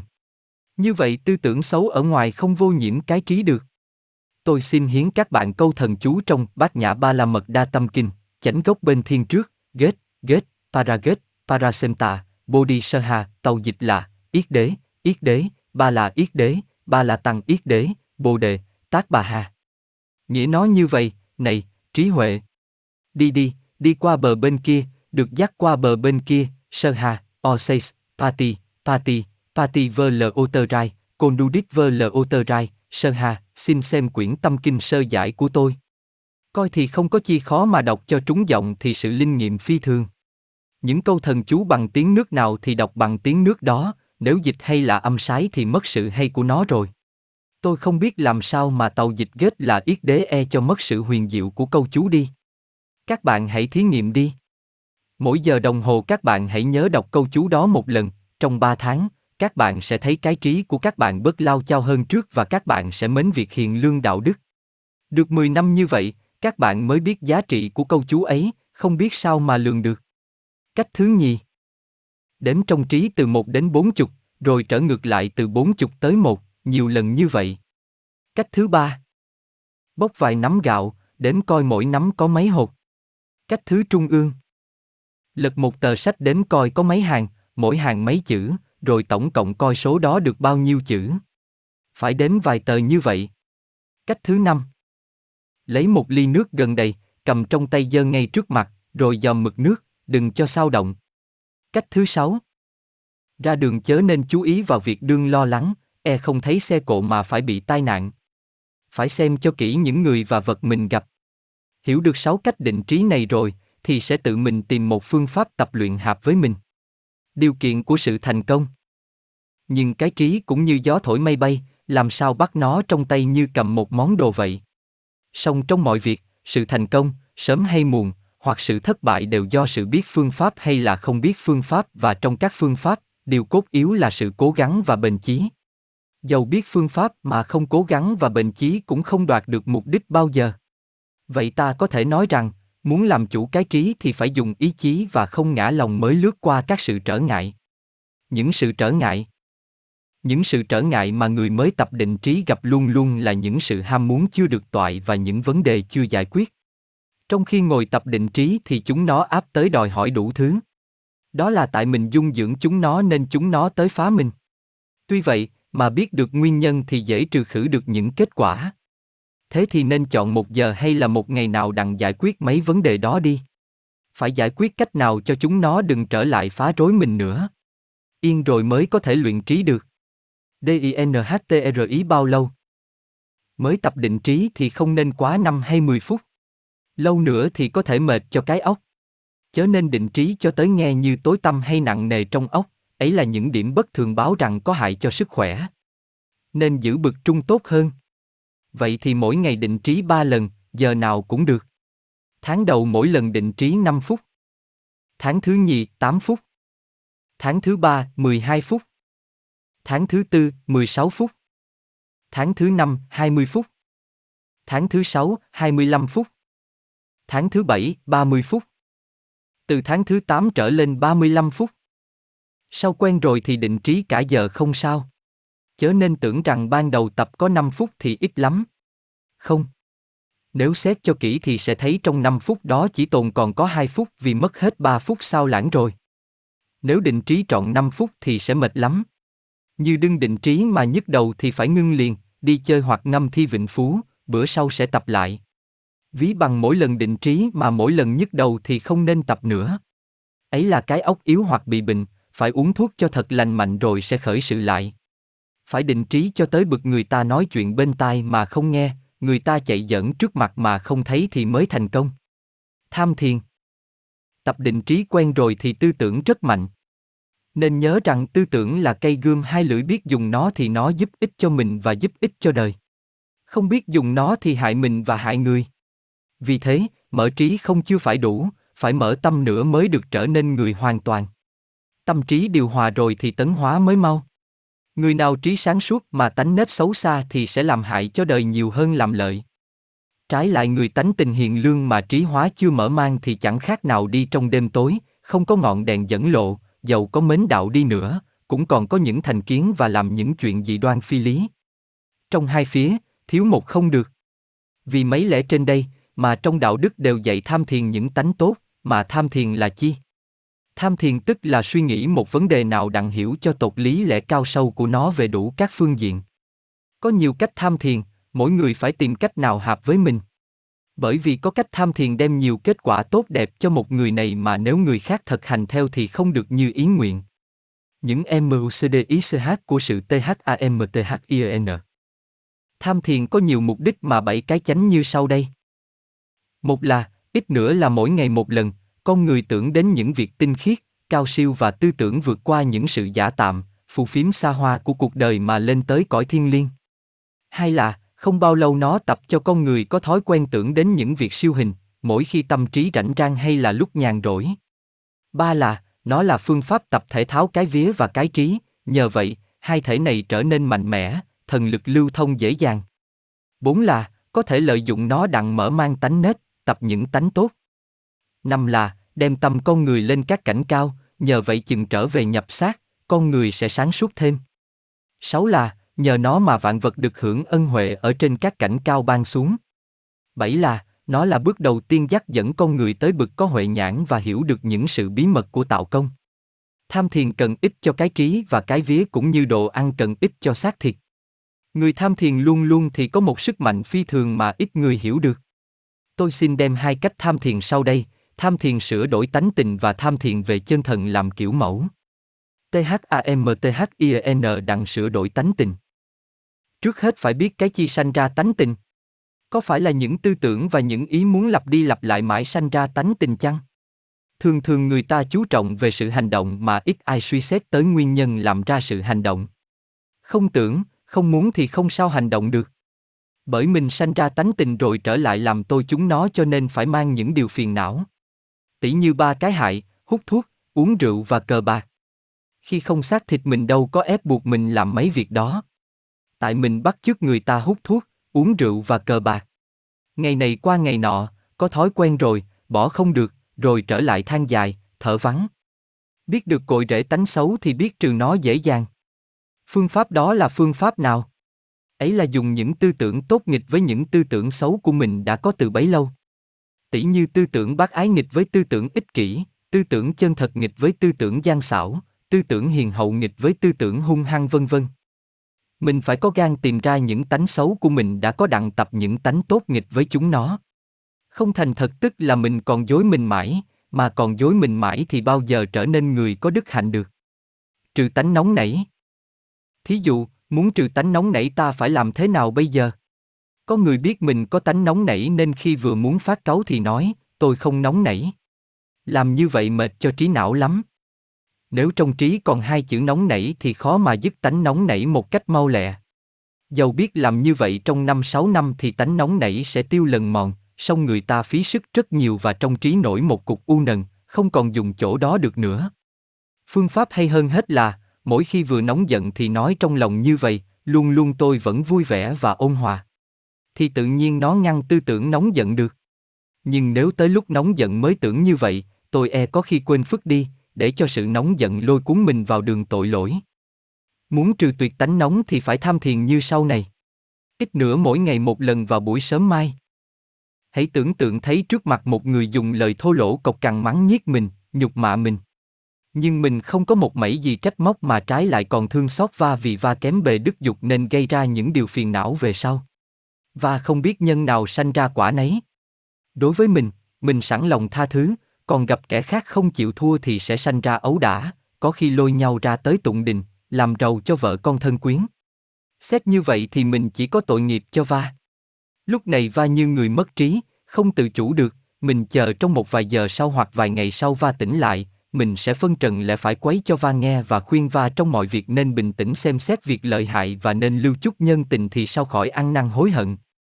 Bà Annie Besant khi xưa nóng nảy dữ lắm, mà bà tham thiền, cách tôi nói trên đây, sau bà thành một người hết sức nhẫn nại. Ai thực hành được một tháng thì sẽ thấy tánh nóng giận giảm bớt lần.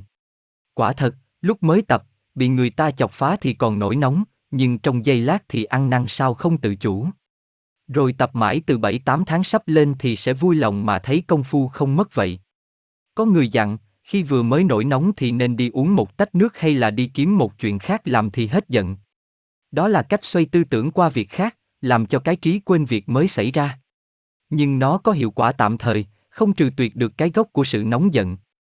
Xét lại một lời nói qua như gió thoảng bên tai, dầu có nặng nề sốc ốc tới đâu, không hại gì đến thân thể mình được, nếu mình không đếm xỉa tới nó.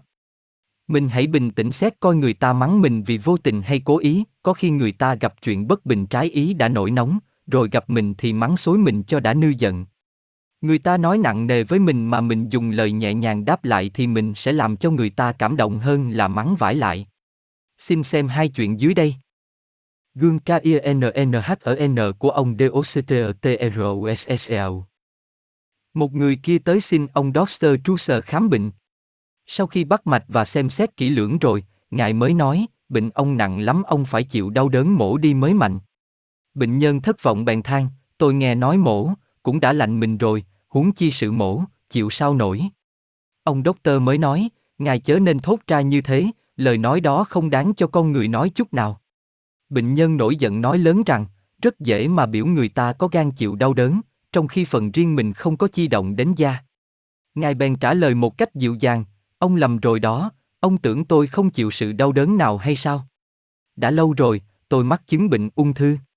Tôi thấy nó càng ngày càng thêm. Chứng bệnh này đã tới thời kỳ chót rồi và tôi có thể biết trước được ngày nào tôi bỏ mình. Trong ba tháng nữa, ông sẽ mạnh, còn tôi đây, tôi sẽ từ trần. Bệnh nhân nghe ông nói trong lòng rất hổ thẹn. Quả thật vậy, vài tháng sau ông tru sơ mãn phần, tới ngày cuối cùng ông vẫn lưu tâm săn sóc bệnh nhân, không hề nản chí. Chuyện ông L.U.K.H.O.A.N. Bữa kia ông lưu khoan áo mão chỉnh tề, sắp đi chầu. Con thị tỳ bưng cháo nóng lên, rủi lỡ tay làm đổ cháo, lắm áo ông. Nó sợ hãi lấy tay vuốt áo, ông Lưu Khoan không đổi sắc mặt mà lại từ từ hỏi, cháo nóng có phỏng tay con không? Mỗi ngày nên kiếm gương kiên nhẫn như hai chuyện trên đây mà đọc. Phải trì chí và đem những tư tưởng yêu thương ôn hòa thay thế cho tư tưởng nóng giận mãi thì lo chi không trừ được tánh nóng nảy. Mở lòng TRAI và thấu tới chenthn Trong những cách tham thiền, duy có cách sau này dễ mà cái hiệu quả tốt đẹp không thể nào tưởng tượng được. Phải suy nghĩ như vậy. Một xác thân không phải là tôi, nó là một thể để cho tôi dùng. Nó vẫn tráng kiện, nhậm lẹ, có tiết độ, siêng năng, giỏi giắng, tinh tấn. Hai, cái vía không phải là của tôi. Nó để giúp tôi tiếp xúc những sự cảm giác.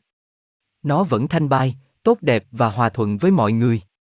Ba, tới phiên cái trí. Cái trí cũng không phải là tôi. Nó để suy gẫm phân biện, xét đoán, tưởng tượng. Nó minh mẫn, trong sạch. Từ đây nó nhập vô thượng trí và do thượng trí điều khiển theo ý muốn của tôi.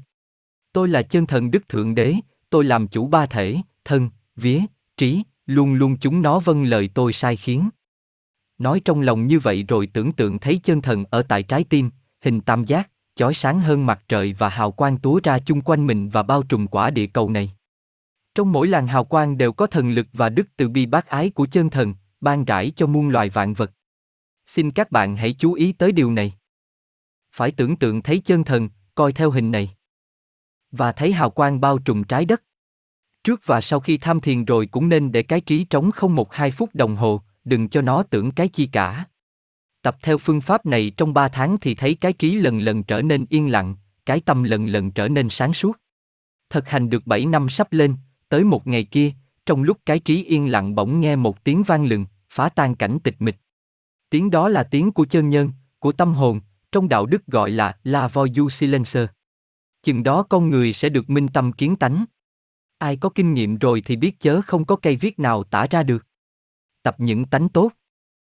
Muốn trao dồi tâm tánh đặng trở nên người đức hạnh hoàn toàn, thì mỗi tháng tập một tánh tốt. Thí dụ, tháng thứ nhất, từ bi bác ái. Tháng thứ hai, chân thật. Tháng thứ ba, thanh bạch. Tháng thứ tư, bố thí. Tháng thứ năm, hy sanh. Tháng thứ sáu, khoan dung. Tháng thứ bảy, can đảm. Tháng thứ tám, nhẫn nại. Tháng thứ chín, khiêm tốn. Tháng thứ mười, vui vẻ. Tháng thứ mười một, sốt sắng. Tháng thứ 12. Cẩn thận. Trong lúc tham thiền mình phải tự hỏi, tại làm sao phải có lòng từ bi bác ái?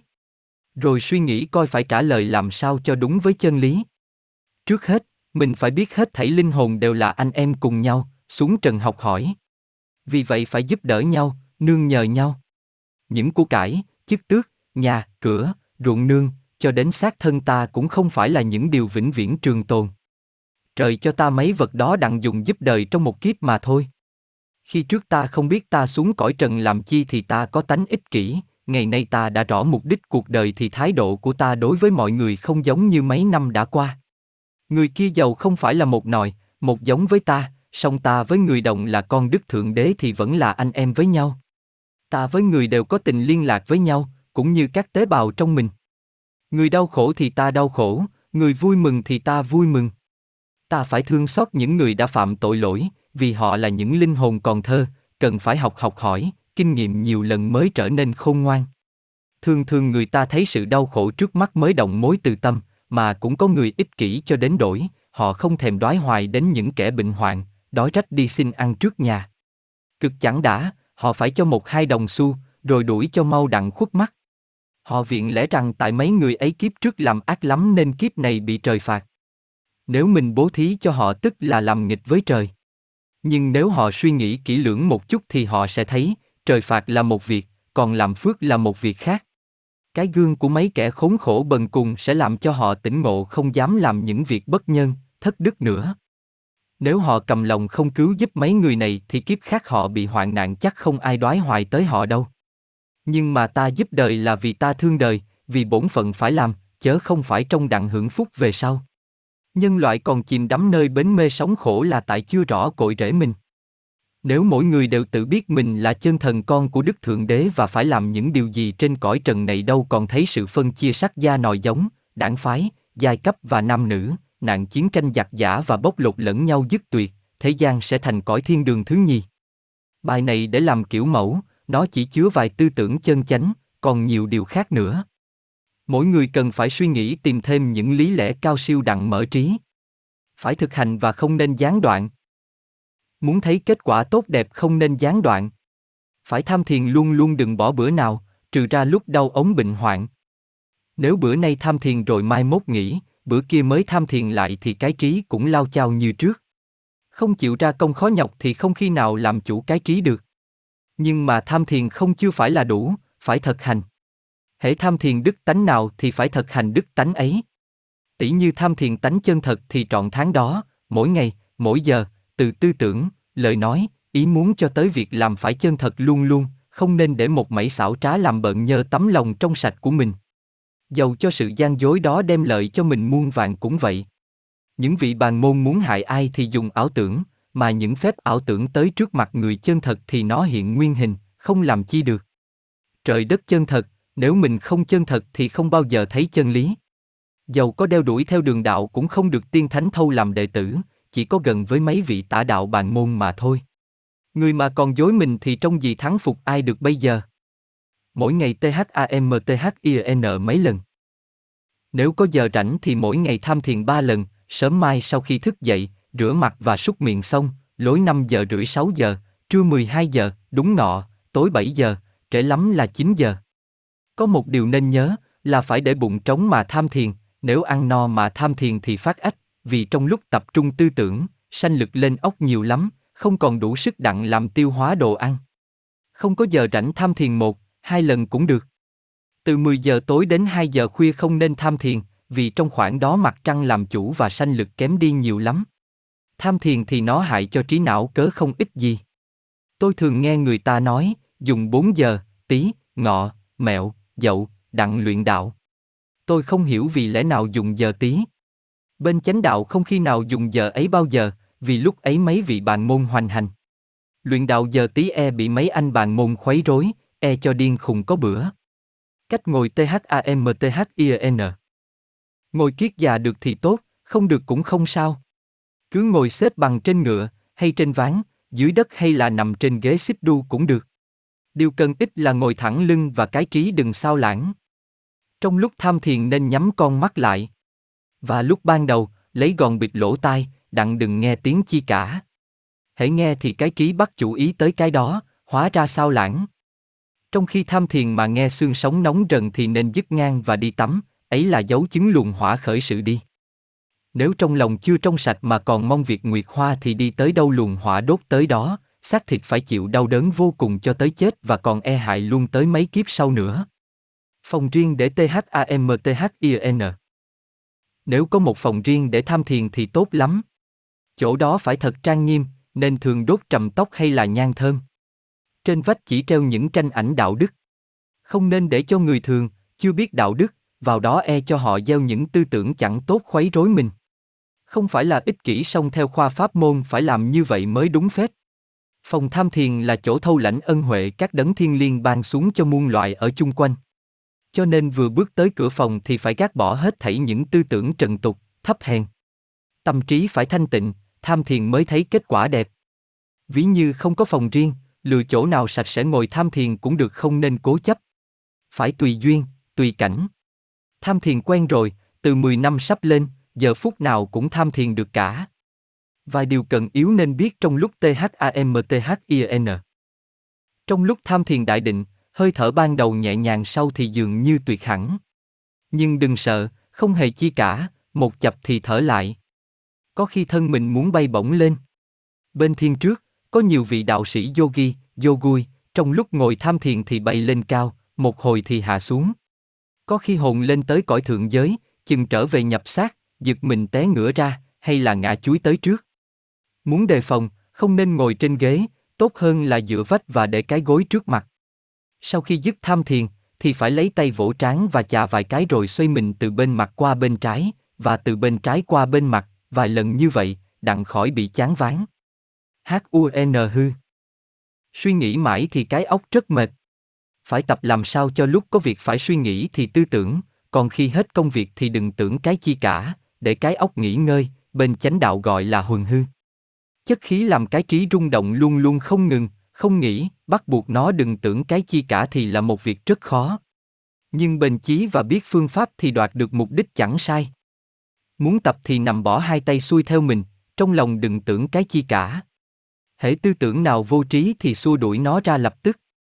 Một tuần lễ đầu mỗi ngày tập huần hư hai ba lần, mỗi lần hai phút thôi, vì lo giữ cái trí cũng mất sức rồi.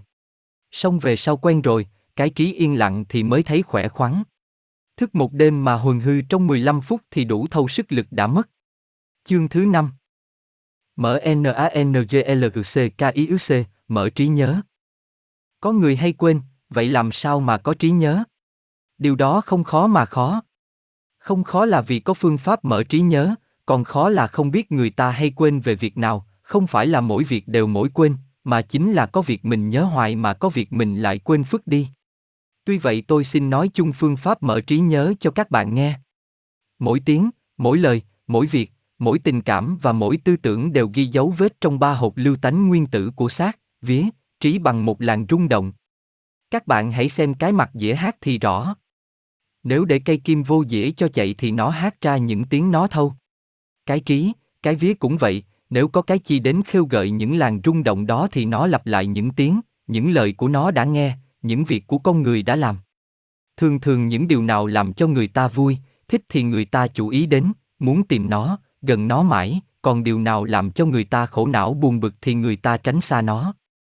Vì vậy cho nên người ta tưởng tượng và nhắc nhở những điều đẹp ý, còn cái nào không vừa lòng thì người ta bỏ dẹp một bên. Vậy thì ta có thể nói sự nhớ hay quên do nơi chủ ý hay là không chủ ý, nếu chủ ý nhiều và thường thường thì nhớ dai, chủ ý ít thì mau quên. PHUNGPHAP mở trí. Muốn mở trí thì nên coi theo hai phương pháp sau này làm kiểu mẫu.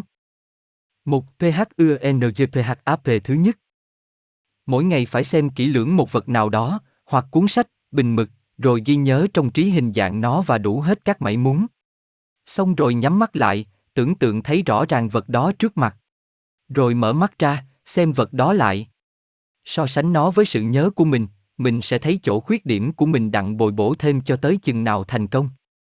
Nếu mỗi ngày chịu khó tập 10 phút mà thôi, trong vài tháng sẽ thấy trí nhớ rất mở mang, ít quên hơn khi trước nữa. Sự quan sát, sự chú ý, sự tưởng tượng của mình nhờ như vậy mà mở nhiều thêm. Phương pháp này gọi là hòa hình trong trí, photography mental. Hễ tập thấy quen thì tập nghe cũng mau vậy. Tôi cũng thấy có nhiều cuốn sách dạy mở trí nhớ khác hơn cách này. Từ ý, nếu ai học cách nào thì làm theo cách nấy. Dưới trần không có chi gọi là tuyệt đối được. 2. PHUNGPHAP thứ nhì. Mỗi bữa tối trước khi đi ngủ mình phải nhớ ngược lại những điều mình đã nghe, đã thấy và đã làm trọn ngày. Thí dụ, 10 giờ đi ngủ, thì lối 9 giờ 45 mình nhớ lại coi hồi 9 giờ 40 mình làm cái chi, nghe cái chi, thấy cái chi rồi 9 giờ 35, 9 giờ rưỡi, vân vân, trở ngược lại tới lúc sáng mình mới thức dậy. Nếu có làm việc quấy thì răng mình, đừng có tái phạm, còn làm được điều lành thì cố gắng thêm nữa. Nhưng xin nhắc lại, phải bền chí, nếu không kiên nhẫn thì không thành công. Ban đầu có khó một chút thì chia ra hai lần, sớm mai từ 12 giờ nhớ trở lại hồi mới thức, tối trước khi đi ngủ nhớ trở lại hồi 12 giờ. Sự ICHLI của lời CUNGUIN Người ta hỏi tôi thấy mấy bà mấy cô thường hay cầu nguyện, điều đó có tốt hay không? Phải biết mục đích của sự cầu nguyện mới định được sự tốt đẹp là bao nhiêu. Nếu cầu nguyện việc riêng của mình thì hình tư tưởng sanh tại cõi thượng giới rồi trở xuống cõi trung giới. Trái lại thương đời mà cầu nguyện cho thiên hạ được thái bình, biết thương yêu nhau, giúp đỡ nhau như anh em một nhà, không phân chia sắc da và nội giống, nắm tay nhau bước lên đài giác thì hình tư tưởng vượt qua cõi thượng giới, lên tới cõi bồ đề. Một tư tưởng như thế sức mạnh vô ngần, ấy là một cái ân huệ ban xuống cho đời. Nếu cả muôn cả triệu người đồng cầu nguyện thì lo chi thiên hạ không đặng thái bình trong vài chục năm đây. Có người cho làm như vậy là dị đoan. Ấy là tại mấy vị ấy chưa rõ sức mạnh của tư tưởng. Con người tưởng trước rồi mới làm sao? Như khi không mà vụt làm liền một việc nào là tại có tưởng một việc đó hoặc mấy bữa trước, mấy tháng trước, mấy năm trước hay là mấy đời trước, này có dịp là hành động liền. Người không tin thường hỏi. Có lẽ nào tới mấy đời trước? Muốn giải rành phải nói tới ba hột, lưu tánh nguyên tử. Ba hột l u t a n h n u i n Ngày sau, khi con người thác rồi, đúng ngày giờ, ba thể, xác, vía, trí đều tan ra nguyên tử. Song mỗi thể đều để lại một nguyên tử không hề hư hoại gọi là lưu tánh nguyên tử, atom permanent. Hột lưu tánh nguyên tử của xác thịt, ghi tánh nết và sự cảm xúc của xác thịt, hột lưu tánh nguyên tử của cái vía ghi tánh nết và sự cảm xúc của cái vía, hột lưu tánh nguyên tử của cái trí, lẽ thì nói tế bào của cái trí, unai mental, mới trúng, ghi tánh nết và sự cảm xúc của cái trí. Ba hột lưu tánh nguyên tử xỏ sâu vô một sợi dây tên ta làm bằng chất khí cõi bồ đề rồi rút vô thượng trí ở đó đợi kỳ linh hồn đi đầu thai. Chúng nó ghi tánh nết và sự cảm xúc bằng cách nào? Như tôi đã nói khi nãy, chúng nó ghi bằng những làn rung động in như dĩa máy hát. Bây giờ có thể nào sửa đổi mấy làn rung động này không? Có thể được. Nếu sửa đổi cách tư tưởng ý muốn và sự hành động thì mấy làng này sẽ ghi vô ba hộp đó, còn mấy làng cũ tiêu mất, một tư tưởng bông lông cũng có ghi trong hộp lưu tánh nguyên tử của cái trí nữa, nói chi những tư tưởng quả quyết nhất định. Có một điều các bạn dễ thí nghiệm là đứng trước một việc mà các bạn đã từng suy nghĩ, các bạn có thể giải quyết liền được. Còn gặp chuyện mà các bạn chưa để ý tới lần nào thì các bạn phải ngẩn ngơ chưa biết định lẽ nào. Cũng như đứng giữa một con đường lạ không biết phải đi qua ngã nào mà đừng lạc.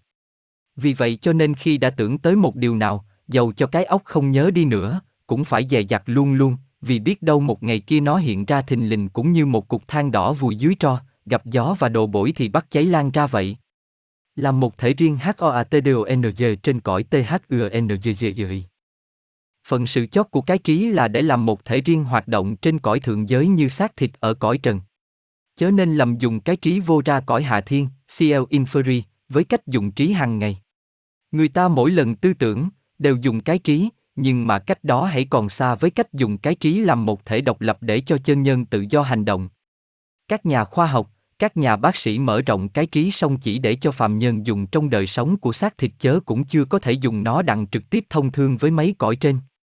Ngoài ra những bậc đệ tử tiên đã được đứng tên vào bộ thiên tào, như những vị tu đà hường, tư đà hàm, Anaham và la hán, thì ở cõi trần không còn mấy người biết dùng cái trí như một thể riêng. Khi cái trí mở trọn vẹn thì nó có thể làm xong những việc mà trước kia chỉ dùng cái vía nên không làm nổi. Sự cảm giác ở cõi trung giới khác hẳn với sự cảm giác ở cõi phàm thế nào thì sự cảm giác ở cõi thượng giới cũng khác hẳn với sự cảm giác ở cõi trung giới thế ấy.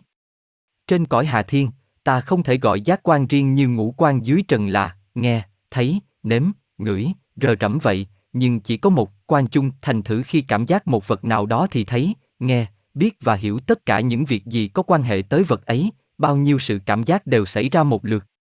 Cách hành động trực tiếp của cái giác quan chung không thể bị sự nghi ngờ, phập phồng hay chậm trễ, khuấy rối. Nếu mình tưởng đến chỗ nào thì mình có mặt tại chỗ đó liền. Bằng tưởng đến người bạn, thì người này hiện ra trước mặt. Không còn hiểu sai, không còn lầm lạc nữa.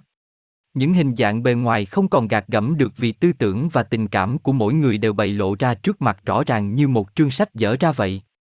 Nếu hai người dùng được giác quan chung đó rồi thì sự giao thông tin tức của họ rất dễ dàng, mau lẹ, trọn vẹn và đầy đủ. Ở cõi trần khó tưởng tượng điều đó được. Hai người ấy không còn bị cái gì phân cách nhau. Tình ý của họ không còn giấu giếm với nhau hay là muốn tỏ bày mà không cạn ý như khi dùng ngôn ngữ. Vấn, đáp cũng vô ích, vì hình tư tưởng hiện ra thì đọc được liền.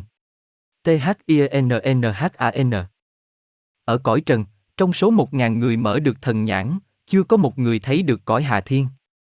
Mở được thiên nhãn chẳng những biết được một cõi mới lạ, sáng suốt, mà lại thấy rõ hết cái dĩ vãng của võ trụ nữa vì tất cả bao nhiêu việc đã qua đều có ghi trên cõi thượng giới, Klichet Akasis, Mental Divin.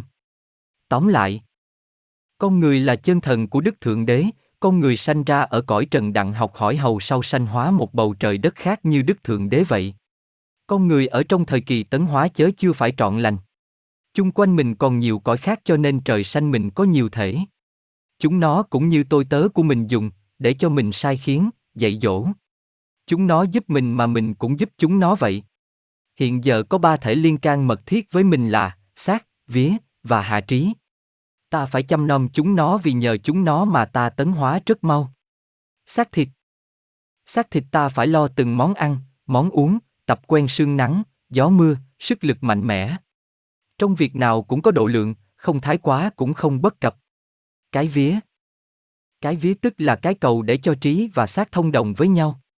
Ta nên nhớ rằng, mỗi thể đều bị cái thể kế ở trên chỉ huy giám đốc. Như xác thịt không thể tự trị được tình dục và sự ham muốn của cái vía sai khiến nó. Tới phiên cái vía, nó phải chịu dưới quyền của cái trí. Nhờ tư tưởng ta có thể sửa đổi sự ham muốn và biến hóa nó thành chí khí là trạng thái tối cao của sự ham muốn. Mỗi tư tưởng do trí xuống ốc xác thịt đều phải đi ngang qua vía. Cho nên tư tưởng ứng động đến vía mạnh hơn là đến xác. Tư tưởng an tịnh rồi thì có thể tránh được sự giận hờn và các tình cảm xấu xa khác. Cái trí cái trí mà thành lập và tấn hóa, nhờ sức ngoài chỉ còn một phần rất ít, hầu hết mọi việc đều do con người mà thôi. Như vậy, ai muốn cho trí được mạnh mẽ, đầy đủ sanh lực, hoạt động nhậm lẹ, đủ sức, lãnh hội các thứ tư tưởng cao siêu thì phải tự mình luyện tập tư tưởng. Mỗi người cảm đến trí mình luôn luôn, còn những người khác như diễn giả, tác giả những quyển sách chỉ đôi khi mới cảm đến. Chính là ta nhất định cách rung động cho trí ta. Những tư tưởng khác không hợp với cách rung động này khi vừa muốn sáp nhập vô trí thì đã bị tống ra ngoài. Nếu tư tưởng đến sự ngay thật thì trong trí ta không có chỗ nào hợp với sự dối trá, nếu ta tưởng đến từ bi bác ái thì sự thù hận không làm rối trí ta, nếu ta tưởng đến sự sáng suốt khôn ngoan thì cái vô minh không mờ ám trí ta được. Chớ nên để cái trí ở không, một, một một cách thụ động. Còn huần hư là định trí, bất kỳ tư tưởng gì ở ngoài cũng có thể nhập vô đặng. Cũng chớ khá để cho nó tự do rung động vì nó sẽ rung động bất kỳ thứ tư tưởng nào. Cái trí để cho ta dùng, ta là chân nhân, ta phải chọn lựa tư tưởng lấy. Phần đông không biết tư tưởng, cho đến những người khá khá cũng ít khi tưởng nhất định rõ ràng, trừ ra lúc nào có việc cần phải chú ý hết sức. Cho nên nhiều cái trí đều trống không, nếu xét kỹ một dọc tư tưởng vô trí họ toàn là của lượng rơi rất ngoài đường, ấy là của thiên hạ trải ra đó. Người nào chịu khó nhọc tập tư tưởng nhất định rõ ràng, mạnh mẽ, sẽ thấy rằng cái óc khi được nghe tiếng của chân nhân thì không còn rối loạn nữa. Khi rảnh việc thì an tĩnh luôn luôn không trước tư tưởng ở ngoài như trước. Nhờ vậy cái óc có thể tiếp xúc với các thứ ảnh hưởng ở mấy cõi trên, tại đó sự thấy biết được sâu xa hơn, và sự phán đoán được chắc chắn hơn ở cõi trần. Mục đích luyện trí là thế. Người nào bền chí làm theo, nhiên hậu sẽ thấy nhờ tư tưởng, cái kiếp sống của mình được cao thượng hơn, vui vẻ hơn và nhờ sự minh triết mà sự đau khổ sẽ diệt. Bực hiền năng hằng giữ chừng tư tưởng của mình rất kỹ, vì biết trong tay sẵn cầm một món lợi khí thật mạnh thì cái trách nhiệm là phải làm sao cho khỏi làm hại cho mình và làm hại cho đời. Phận sự của mỗi người phải cai trị tư tưởng mình hầu tránh thói vẩn vơ, rải những điều ác cho nhân loại, cũng là cái bổn phận của mỗi người phải mở sức tư tưởng để làm lành. Đọc sách không mở trí được. Nhờ tư tưởng mới mở trí. Đọc sách có ích là thâu những tài liệu để tư tưởng, còn sự mở trí là tùy sức tư tưởng dùng trong khi đọc. Cứ tập luyện thường thường và kiên cố, nhưng không nên quá sức, thì tư tưởng sẽ mở. Không tập luyện tư tưởng thì cái trí còn lộn xộn không phân ngăn lớp thứ tự. Không biết tập trung tư tưởng, định trí lại một chỗ, thì tư tưởng chưa dùng vào.